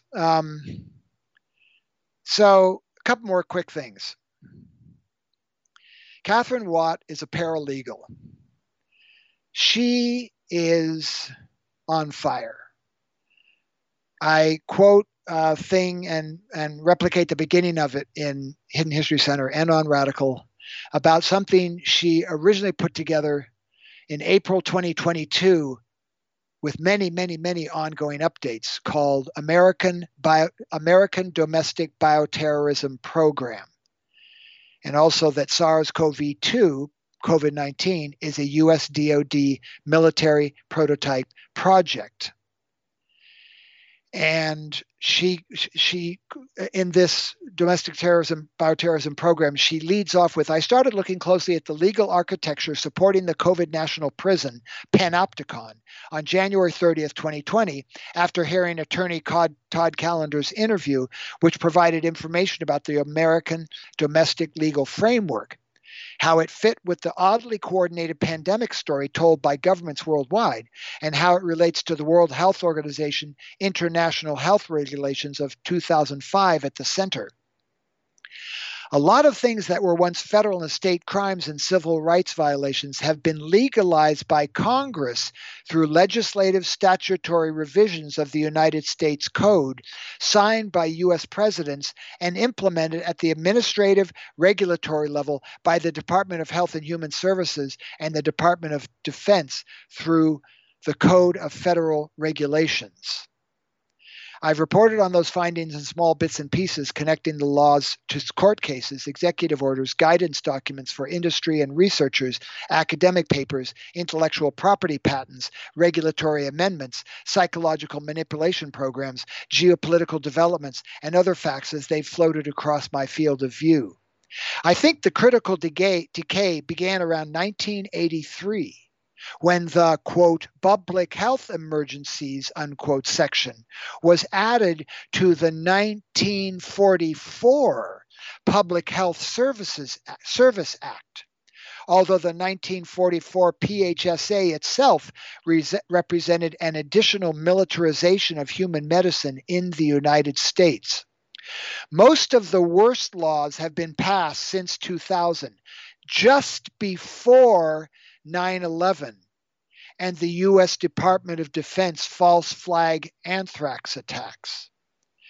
And then the core thing that I begin below that, just the beginning of it, a January 2003 9-page PDF version, summary in effect, of the American Domestic Bioterrorism Program timeline with 5 pages of footnotes, begins. The title is Legal History, American Domestic Bioterrorism Program, Enabling Statutes, Regulations, Executive Orders, Guidance Documents, and Budget Allocations. At least 6 congressionally authorized statutory frameworks and related budget appropriations reinforced through presidential executive orders and related executive branch declarations and implemented through hundreds of regulatory amendments, mostly promulgated through the Federal Register since 1969, appear to have authorized and funded a coordinated U.S. government attack actors on the American people, targets, using non-compliant biological material, bioagents, distributed across state borders labeled as, quote, COVID-19 vaccines, unquote. These bioagents have been fraudulently marketed by the U.S. government and pharmaceutical bioweapons manufacturers, including Pfizer, Moderna, Johnson & Johnson, and their manufacturing subcontractors as, quote, safe and effective vaccines, unquote, following the transfer of the U.S. government's chemical and biological warfare program housed in the Department of Defense to the Public Health Emergency Use Authorization Medical Countermeasures Program, now housed in the Department of Health and Human Services and jointly operated by DOD, HHS, Department of Homeland Security, Department of State, most other federal agencies and their subordinate departments, divisions, offices, authorities, enterprises, committees, advisory boards, and employees. The stuff's there. It's very deep. It's very, very thick. And yet we just don't know about it. And if there was debate, and if there wasn't censorship from the state, there's a number of ongoing lawsuits more and more now by Robert F. Kennedy Jr.'s Children's Health Defense and a lot of other people. Lawsuits take a long time, and there's a lot of compromise in the minds of judges in the third branch of this federal government. That just, well, but the executive branch said this, and it's an emergency, so we can't do anything about this because it's an emergency. Even though the emergency is supposed to be ended later this month, there's all this other stuff about that really is just more smokescreen, more dissembling, more obfuscation, more shell game. Look here, don't look there. They're not stopping. The international health regulations from the WHO, James Roguski is the point man on what is being attempted through the WHO to cement a much more of a global control on national governments. This was started in the 1990s after the Rio conference in Brazil, 1992. There's a whole thing about the power. I can't remember it right now. I have it someplace else. It's a great, great book from 2 journalists who went to that conference and realized when it was supposed to be all this stuff about honoring indigenous rights and all this other stuff, it was really about protecting the growing and fledgling biomarket and the control and ownership of genes.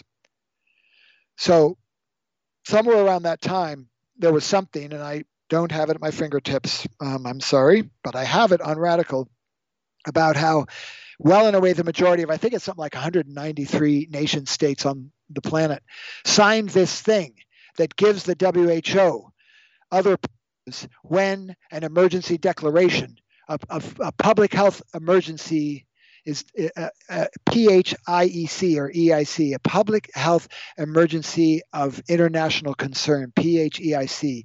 You could think of that as fake if you tried to spell out the phonetics of PHEIC. A public health emergency of international concern as declared by the WHO kicks in something so far that to a degree allows the WHO to dictate what national governments have to follow and toe the line with. And right now there's big pushes to make that much more cemented, so that basically there's nothing more like supposedly the United States of America or Brazil or China or what. It's mind-blowing and very, very difficult to balance in the mind, and that's, I guess, one of the powerful things about it. It's so hard to wrap one's mind around it, and yet it's very, very much there. So I got about 10 minutes. Here's maybe the last thing. This is part of the image collage on the top of Pandemic Parallax View that I finally updated about a month ago. No, only a couple of weeks. And it shows a picture, a drawing by an artist in UK named Bob Moran. He was working for the Telegraph or something newspaper, and he'd made these wonderful satiric cartoons, one-panel cartoons, and they got way too edgy by, I guess, 2020 or 2021. So he got fired. So he started his own website, and he's not bound by anything. He's able to write the way he sees it, and he has this one-frame image of three people, black and white, a woman sitting in the back of the image. It's kind of close up of them. She looks like an adult female. Maybe she's a mother. She has a mask on. She's holding a little boy on her lap who has a cigarette in his mouth. And then we can't see the face of what looks like a nurse in front with a mask, having a lighter who's going to light the cigarette of the child. And the kid's eyes are like, what? And the name of that cartoon is Do No Harm. So the 11th segment of this collage is Do No Harm. And if you click on there's a thing said, click on right below the image, you can click on it to see the links. And then there it says, click on this for more details. And the 11th detail in this long file is what I'm about to read. Sasha Latipova is a Soviet expat. A brief background describes her experience as an ex-pharma biotech professional with 25 years' experience in clinical trials, clinical technologies, and regulatory approvals. She owned, managed several contract research organizations, worked for 60-plus pharma companies worldwide, and interacted with the FDA as part of a scientific industry consortium on improving cardiac safety assessments in clinical trials.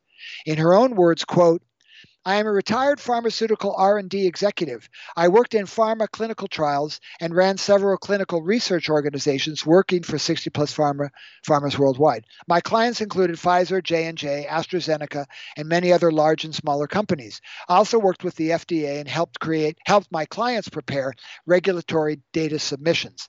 I have an MBA degree from Dartmouth. Regarding bioweapons, all of this is based on me reading publicly available information. There are numerous DOD and academic studies, reports, and textbooks on this topic available online. And as she says, in October 2022, in what I call C19 Injections, Regulatory and Manufacturing Fraud, it's a talk, it's a recording she was in with Tessalina, who's on fire as well. She said at the very beginning of this, the intentional part, it's fully intentional. But they asked me, is it depopulation or genocide? I can't get into the head of a criminal. Nobody can. So the purpose of why they're doing this, I don't know. But I know for sure it's intentional. That's what the data shows, and that's what their behavior shows, and all the documents. Of course, all these government officials in CDC and FDA and NIH, they all know. They all know how many people have died. They have great data to follow it. They've known it since day one. They followed thousands of deaths, and they're under no confusion about this. So the fact that they continue is just intentional. Now, so then I'm going to skip through some stuff. Somebody named Julian Gillespie, LLB, I think it's, well, LLB, comma, B Juris. I don't know what LLB stands for. He wrote this on March 2023, The Canaries in the Human DNA Mine, and identifies and analyzes the criminal intent of changing human DNA. Here's the abstract. Decades of sophisticated and detailed legislation created to safeguard humanity from exposure to genetically modified organisms was ignored or legislated away in an instant when SARS-CoV-2 arrived. This was done with intention and not for the good of humanity. The LNP-modRNA vaccines, quote unquote, always fulfilled the legal definitions for being categorized as genetically modified organisms. Pfizer, Moderna, and regulators all knew this. The claims by Pfizer and Moderna, repeated by regulators and complicit politicians, that modRNAs do not enter the cell nucleus and reverse transcribe into the human genome, were lies made knowingly. Over 4 decades of scientific knowledge that started with a Nobel Prize only pointed to modRNAs integrating into the human genome. The WHO and regulatory experts everywhere did not want to inform the global population about these facts. And there's another one that follows this. David Hughes analyzes what is in the so-called COVID-19, quote, vaccines, unquote, part one, evidence of a global crime against humanity. That was published September 2022 from the International Journal of Vaccine Theory, Practice, and Research. That's pretty awful, and it's very long. I don't know how many pages. There's all these images in there of what's in these things, and there's all these nanoparticles, and they have these geometric shapes, and it's like a stupid sci-fi awful movie about contagion or whatever. But this isn't a movie. This is our world run amok by people who do not relate to humanity. They don't have empathy. They don't have these other qualities that most of us who do can't imagine. But how could somebody be like that? How could the Nazis be like that? How could Stalin and so many other people who followed his orders be like that? How could Mao be like that? But it can't happen here. It cannot happen here. Finally, well, two more things. Dr. Roger Hodgkinson is a general practitioner and a medical specialist in pathology, a National Pathology Board examiner and laboratory accreditation inspector, a graduate of Cambridge University and a fellow of the College of American Pathologists and the Royal College of Physicians and Surgeons of Canada. He began voicing his concerns about our upside-down world in 2020. In the following August 2020 recording, Why Is No One Talking About Sudden Death Doctor Syndrome? He speaks with Laura Lynn Tyler Thompson. The following excerpt focuses on the very future promulgation of the human species in terms of fertility and infertility in both men and women. Hodgkinson said, "This has to stop, not just for children, but for the entire population. It's the most catastrophic intervention in medical history. It's at that scale of enormity. As a pathologist with a very full, extensive career, I have opened up hundreds of uteruses that have come from the operating room. The gynecologists take it out. They don't open it up. we do as pathologists in order to look at the pathology, to take sections and look at them microscopically. I can tell you that the endometrium is the lushest, most fragile tissue in the entire human body. You can put your finger in it just like you can put your finger in the brain. It's extremely delicate, and it's meant to be so as a nurturing environment for the fertilized ovum that comes down the fallopian tube and implants into the endometrium. The blood vessels in the endometrium are exquisitely fragile. Witness how easy it is to make them bleed, a woman's menstrual period every month. Those vessels are all lined by a receptor for the spike protein. The receptor is called the ACE2 receptor. So it should come as no surprise to hear of all these menstrual abnormalities that are happening after vaccination, because the spike protein, being massively overproduced in some women, hones in on many blood vessels, including the blood vessels in the lining of the uterus, causing them to thrombose or bleed. Hence the reason for the menstrual abnormalities post-vaccination, so-called. But that's merely the backdrop.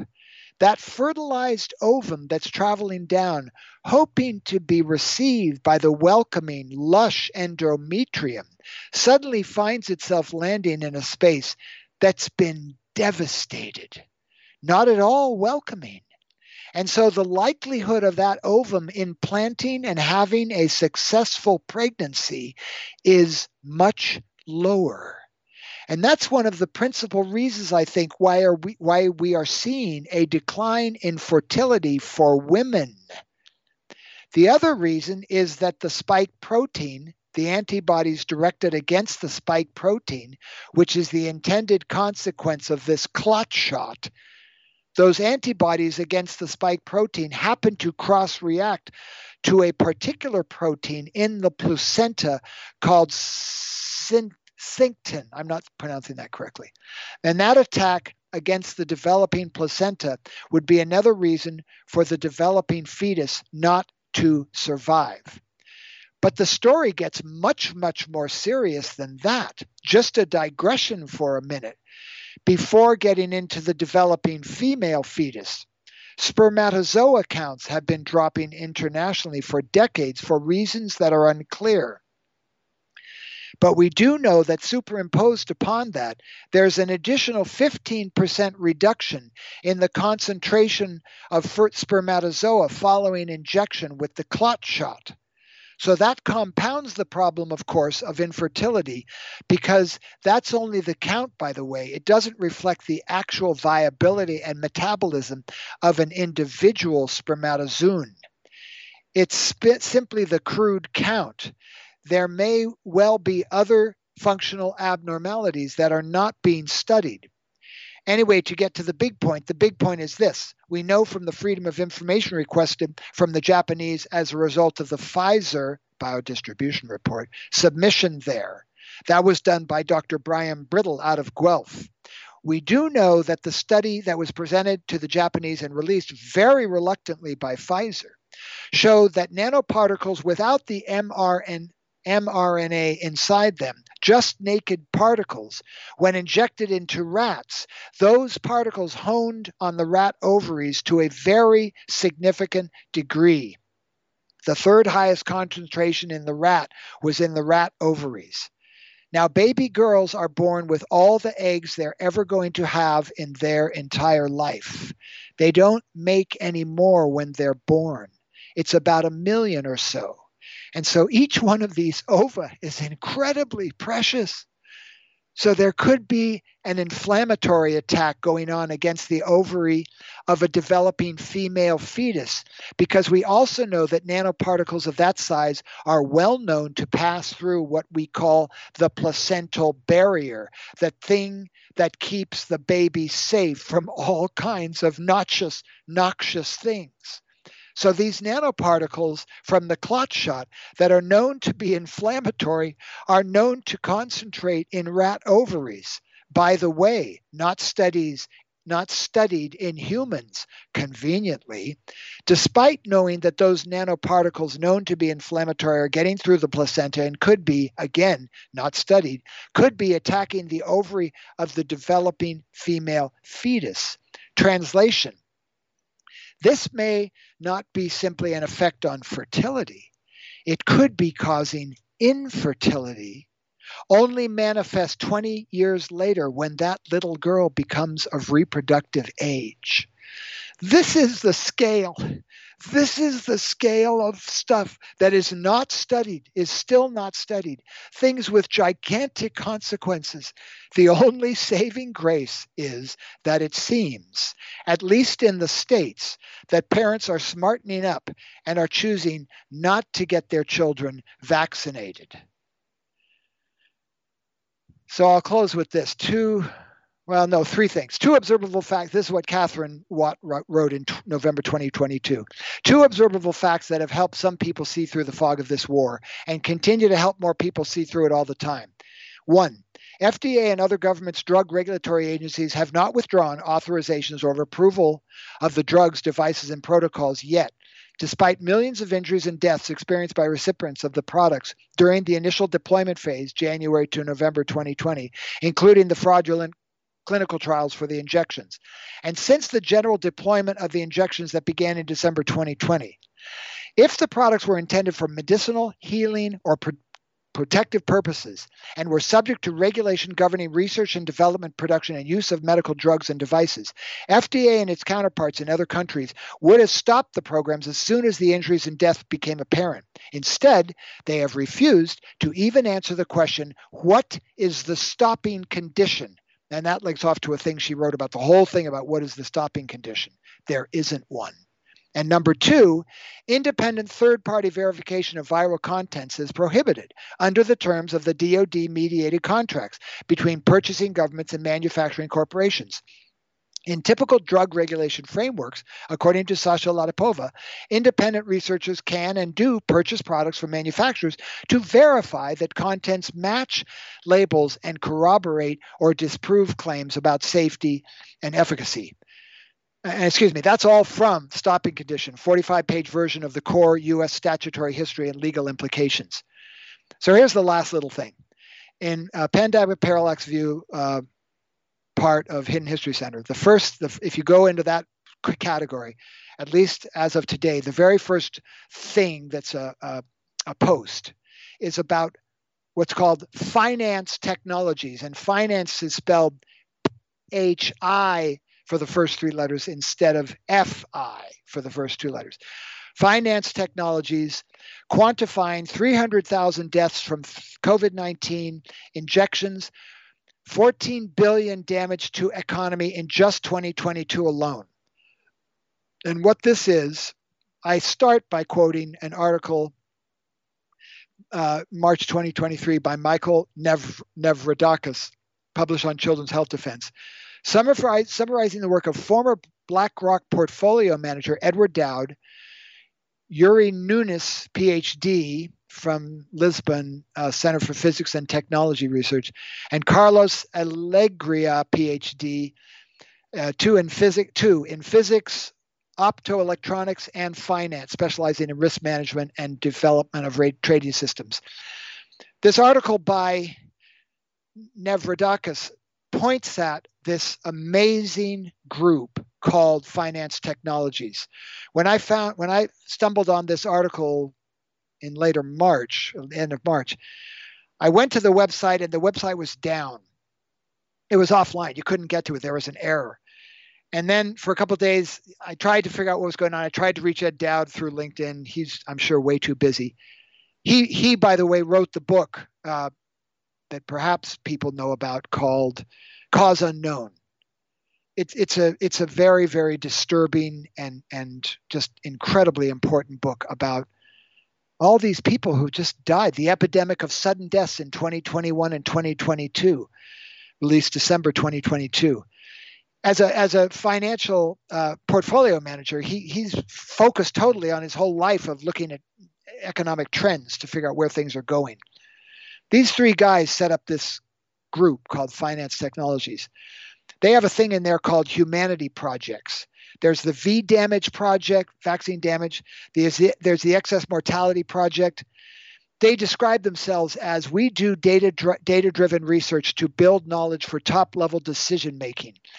The mission is, our passion is to add value by building knowledge using data-driven research processes. With knowledge, informed decisions can be made with the possible risks and rewards emerging organically from the process. To build knowledge, we ask the right questions and then find out the answers through our data-driven information gathering processes. The process is iterative as the research process typically runs through several feedback loops to increase refinement of our final knowledge. These guys are totally on fire. Their work is incredibly relevant. Dowd posted this thing on his Twitter thing back in March, I guess. Estimated human costs, 22.6 million injuries, 1.36 million disabilities, 300,000 excess deaths.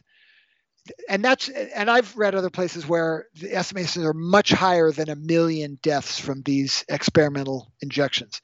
So it's out of hand. It's unbelievable. I can't take it. Don't tell me about this. I remember talking to people in the 70s when I first started looking at nuclear weapons, and so many, they were good-meaning people, but don't tell me about that. There's nothing I can do about it. It's too awful. I just can't deal with it. That's writ large now with what's going on. It's changed all of our lives. There's so many connections in my life that I've lost, including some very, very irreplaceable family and otherwise. This isn't an accident. This isn't oops. This is an intentional, spiritual, global world war. And so as long as any of us can keep trying to make noise, we should keep doing that. I'm very interested in Robert F. Kennedy Jr.'s announcement about running for the president. Of course, as he said, I may die in trying to do this. I mean, that's the logical end state of his bid. But at the very least, the Democratic Party is not going to do primary debates anymore. They're just going to do their best to shut him out, even though I've heard from people they know something about what the Democratic committee or whatever's thinking.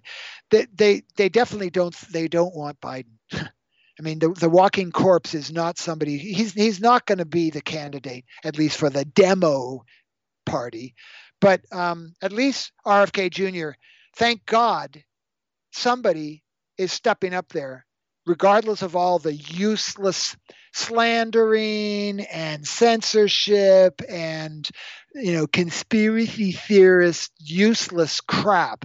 Oh, they're worse than that. They were calling him crazy. Well, no, they have to. They have to put him down. They have to say, this man is not to be listened to. You cannot trust anything he says.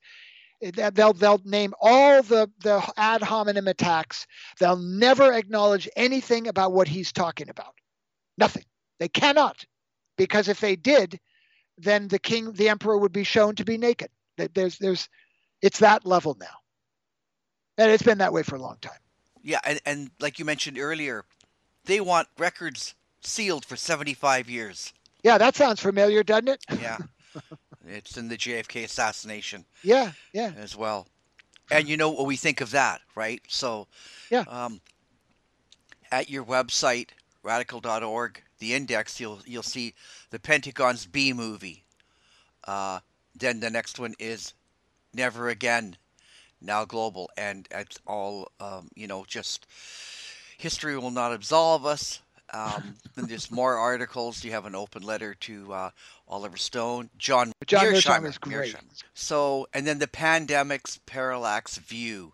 Good Lord, just go through that if you've got time. But pick one thing and just click on that link. Links everywhere. I know you're working some other things, so I'd like to have you back again because first of all, I appreciated that I was going through here and I had found you had included me in good work. The the 1968, me and Jeff had done, well, the 50 Reasons for 50 Years was a series I made in 2013, which is, well, I'll leave it alone. That's that. And, but we made another one for 2018, which I shouldn't just say I forgot about, but I was pleasantly surprised to see that you had featured it. There is something that was worthwhile. That was, well, 9 episodes, but 8, 4 on Bobby Kennedy and 4 on Martin Luther King, and then one that I surmised everything a conclusion. And yeah, you made a link to that, and I was happy to see my artwork there. The first thing I thought, hey, I made that. I know that one. Yeah. Well, and Len, this is another thing about it. It's so wild that in an age where people are so uninformed and don't know what's going on and think, and tragically, horrifically, nightmarishly, they think they do. There's never been more information out there, but it's all scandalized, and you can't look at this. You cannot, this you cannot see, this you cannot read, this you are not allowed to know. That's the mantra for this age of what used to be ascribed from the U.S. governments, especially after the mid and late 60s, and even in the 50s, about the terrible machinations of this devil communism, and how anybody who was a communist, you had to kill them, or you had to put them in jail, or you had to stop reading anything about them because they were the Satan incarnate.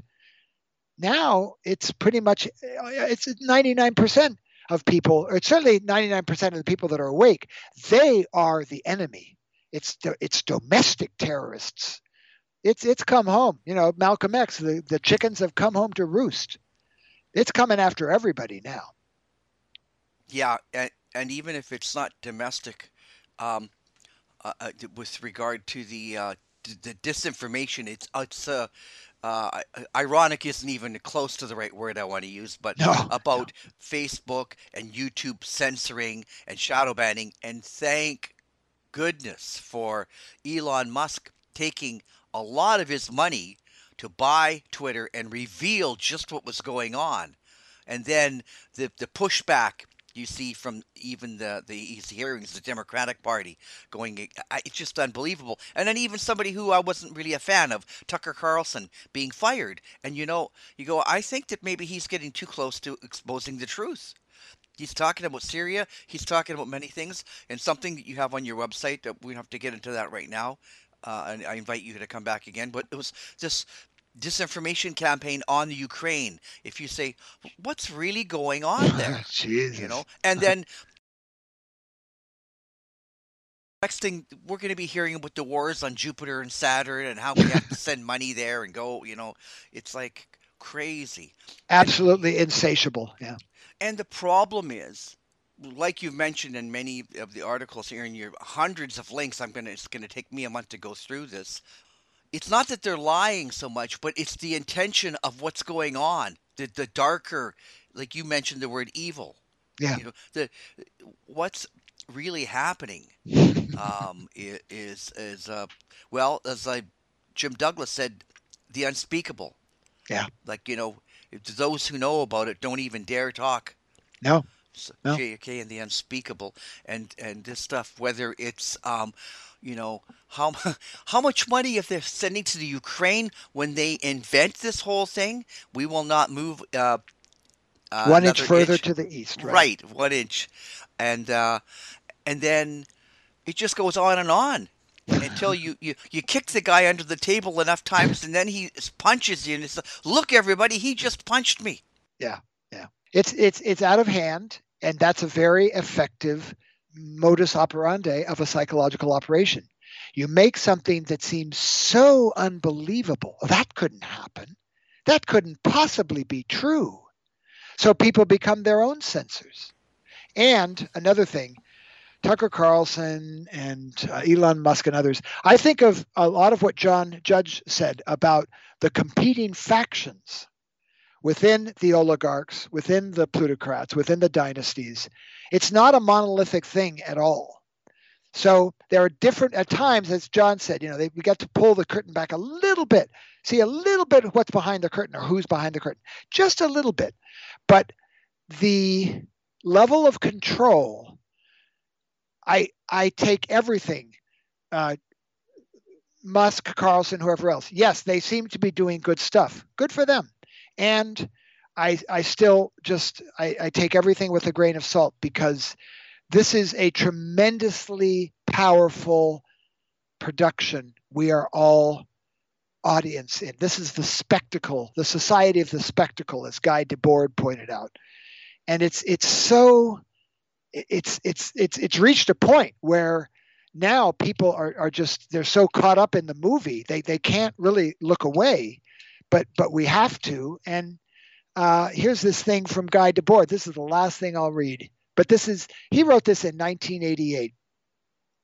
In a 1967 book entitled Spectacle of the Society, I showed what the modern spectacle was already in essence, the autocratic reign of the market economy, which had acceded to an irresponsible sovereignty and the totality of new techniques of government that accompanied this reign.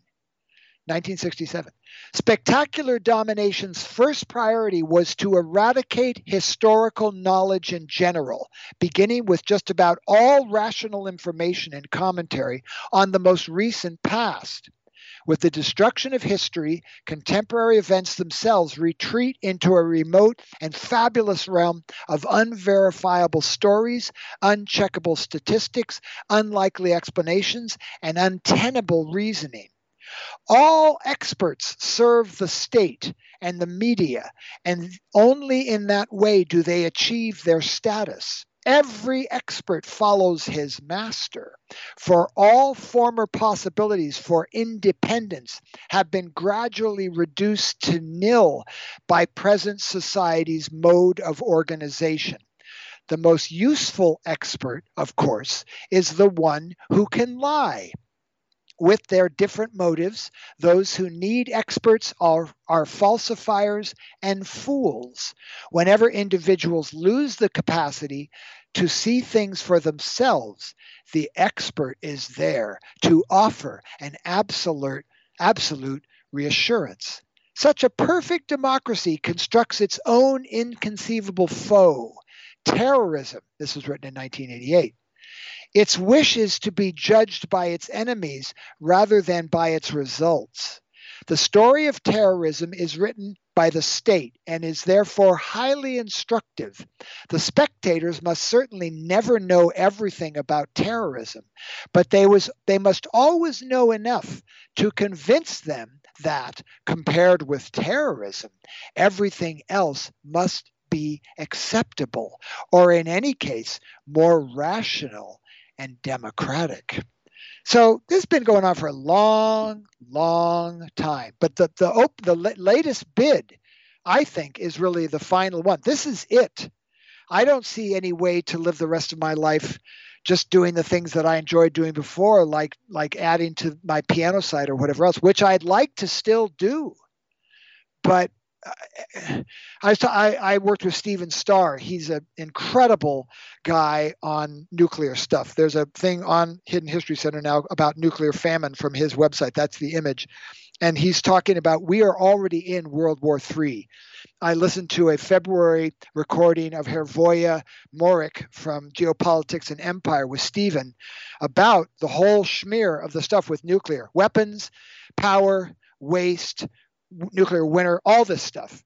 And Stephen, I made just a few edited segments of transcripts in the post on Hidden History. But he talks at one point about Greg Mello, the head of the Los Alamos study group, all about Los Alamos lab, but also about nuclear stuff, a great, great group going back years and years and years.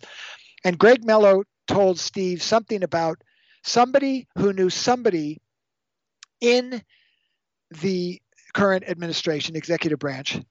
And he cited Newland and two other people that I have in the transcript. I forget their names. One is Sullivan. He used to be, I don't think he still is, national security connected somehow.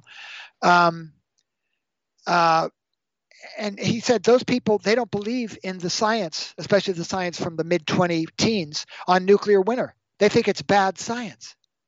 So they don't think nuclear winter can happen. These are the people who are advising this old guy. And as you know, the thing with Fletcher, he talked about the pre-brief in the Pentagon every day. Everybody in the departments would be in this amphitheater, and they have an hour briefing or whatever, pre-brief. And then what, McNamara and whoever else went over and briefed the president or briefed Eisenhower and had his attention for whatever it was, half an hour every day about what was happening in the world. That's a very, very, very powerful system of control. But control to what? To blow everything up and just... If they really think, and some of them apparently do, that we could win a nuclear war, and that's old hat, but they still think that. There's a lot of these threats that we're all dealing with. We're in a final time of our lives, and hopefully we can somehow change our heading, our collective heading. Well, at least... going to your website and listening to you and the people you recommend, we can understand it.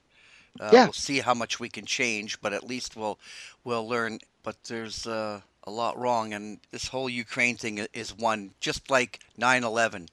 Oh, somebody wrote to me, which actually made me feel good that it was on a Tuesday, and our show came out on Thursday, and right then me and Anita were talking about it like 2 days later and saying, you know what?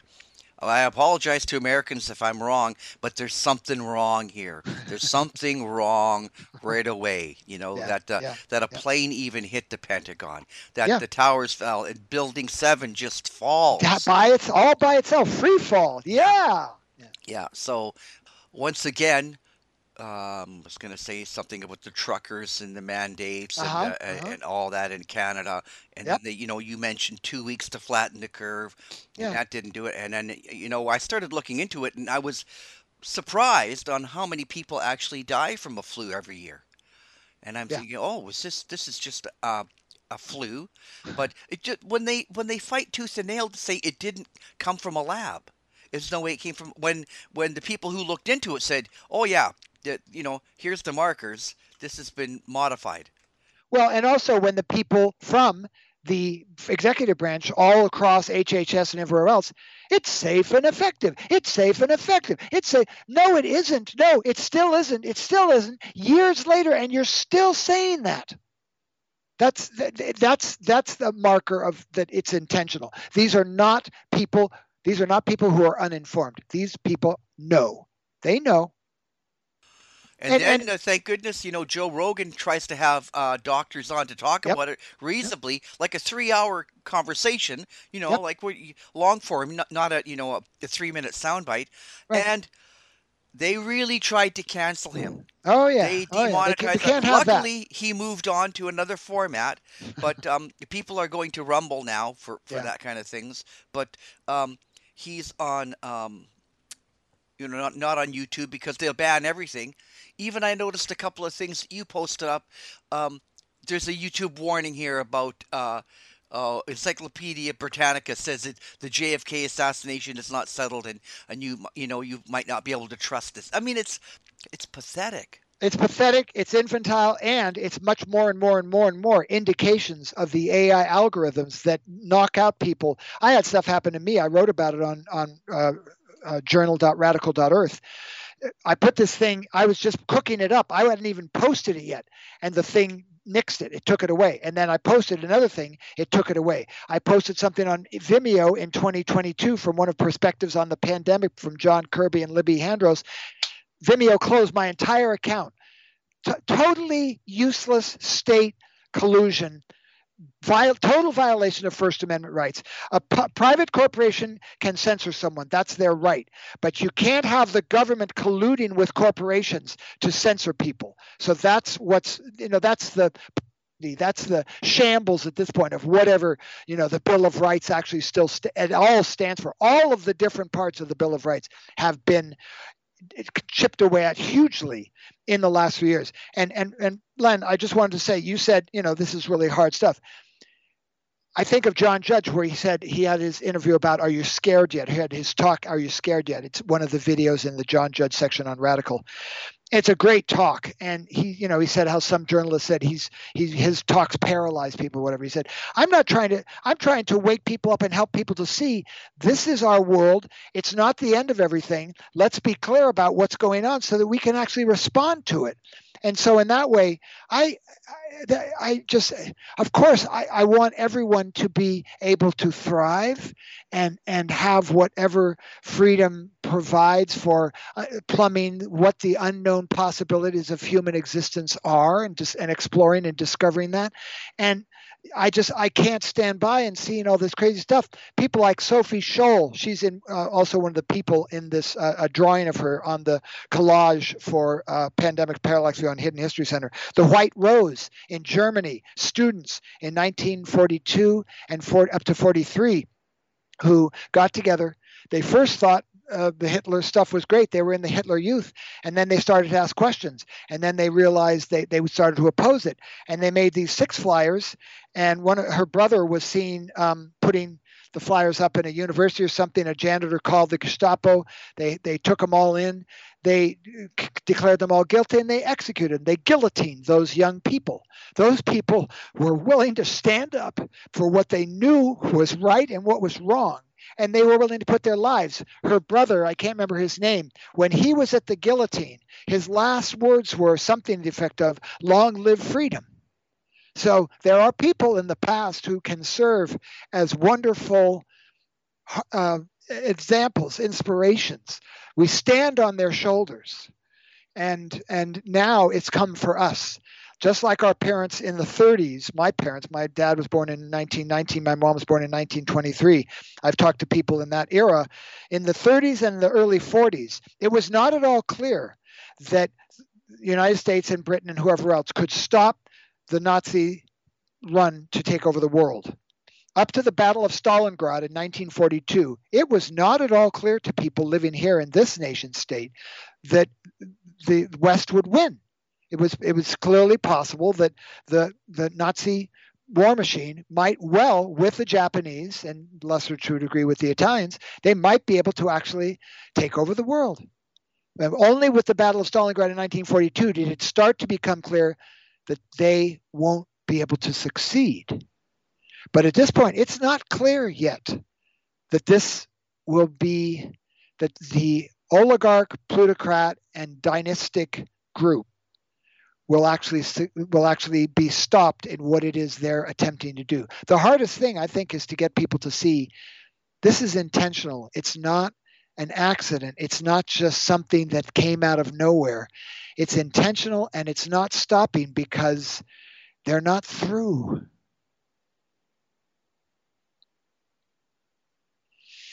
Yeah, they're not through. Yeah. So you have to keep working at it. And, geez, what I wanted to talk about is on your Pandemic Parallax View, the index for that. There's another one called The Great Reset Playbook Ukraine and the 100 links that are there, but it's got that picture of the big elephant in the room. The Pfizer, oh, it's so good. Pfizer clinical documents, you know, the trials and a few things creep out when someone gets embarrassed, because I haven't watched them all, but I watched one a woman representing Pfizer. They were asked, well, do these vaccines inhibit any transmission? And she laughed, no, of course not. We don't have time to test for that. Yeah. And then I found out another one that the first set of boosters were tested on 8 mice. Yep. And that was it. 8 mice, good. Send no humans. Out. No humans. That's right. That's right. Yeah. Yeah, it's unbelievable, which is one of its most powerful attributes. People can't believe that this could actually be intentionally fomented and happen and ongoing, and that it's not stopping, that it's continuing. Yeah. Right. Okay. Well, let's talk again. Maybe you're in 2 or 3 weeks, and let people sift through this. And go to your good website and click on some of the links. And I know Raul will do a good job on trying to pick a few good ones here. You know, just the stuff about the Ukraine. I've got links to Colonel Douglas McGregor, who I listen to whenever I can, and Scott Ritter, and just a few people that you recognize. It's kind of like the ring of truth to it. Oh, of course, and it's a little bit uncomfortable. And I go, I try to talk to anybody. I can't even watch the news. And in Canada here, some of the news stations have their own web pages and that. So when you go to click on items that pop up somehow, you can see they've turned all the comments off. Right. Because so many people said you're lying, you're misrepresenting, you're just it's utterly meaningless and pointless. And the insults are quite clever to when you recognize someone's telling the truth and they're pointing out the fraud of this stuff, right? Yeah. And yeah. Especially in American media, but it's almost like a boxing fight, like who you're rooting for, because you don't really care. You're there to watch the whole. Trying to think of what they had in the Romans, the spectacle of it, just the spectacle, the spectacle of the press and the fraud of it, and how blatant are they going to be? Yeah. And if they believe this, let's give them that. Let's believe that, right?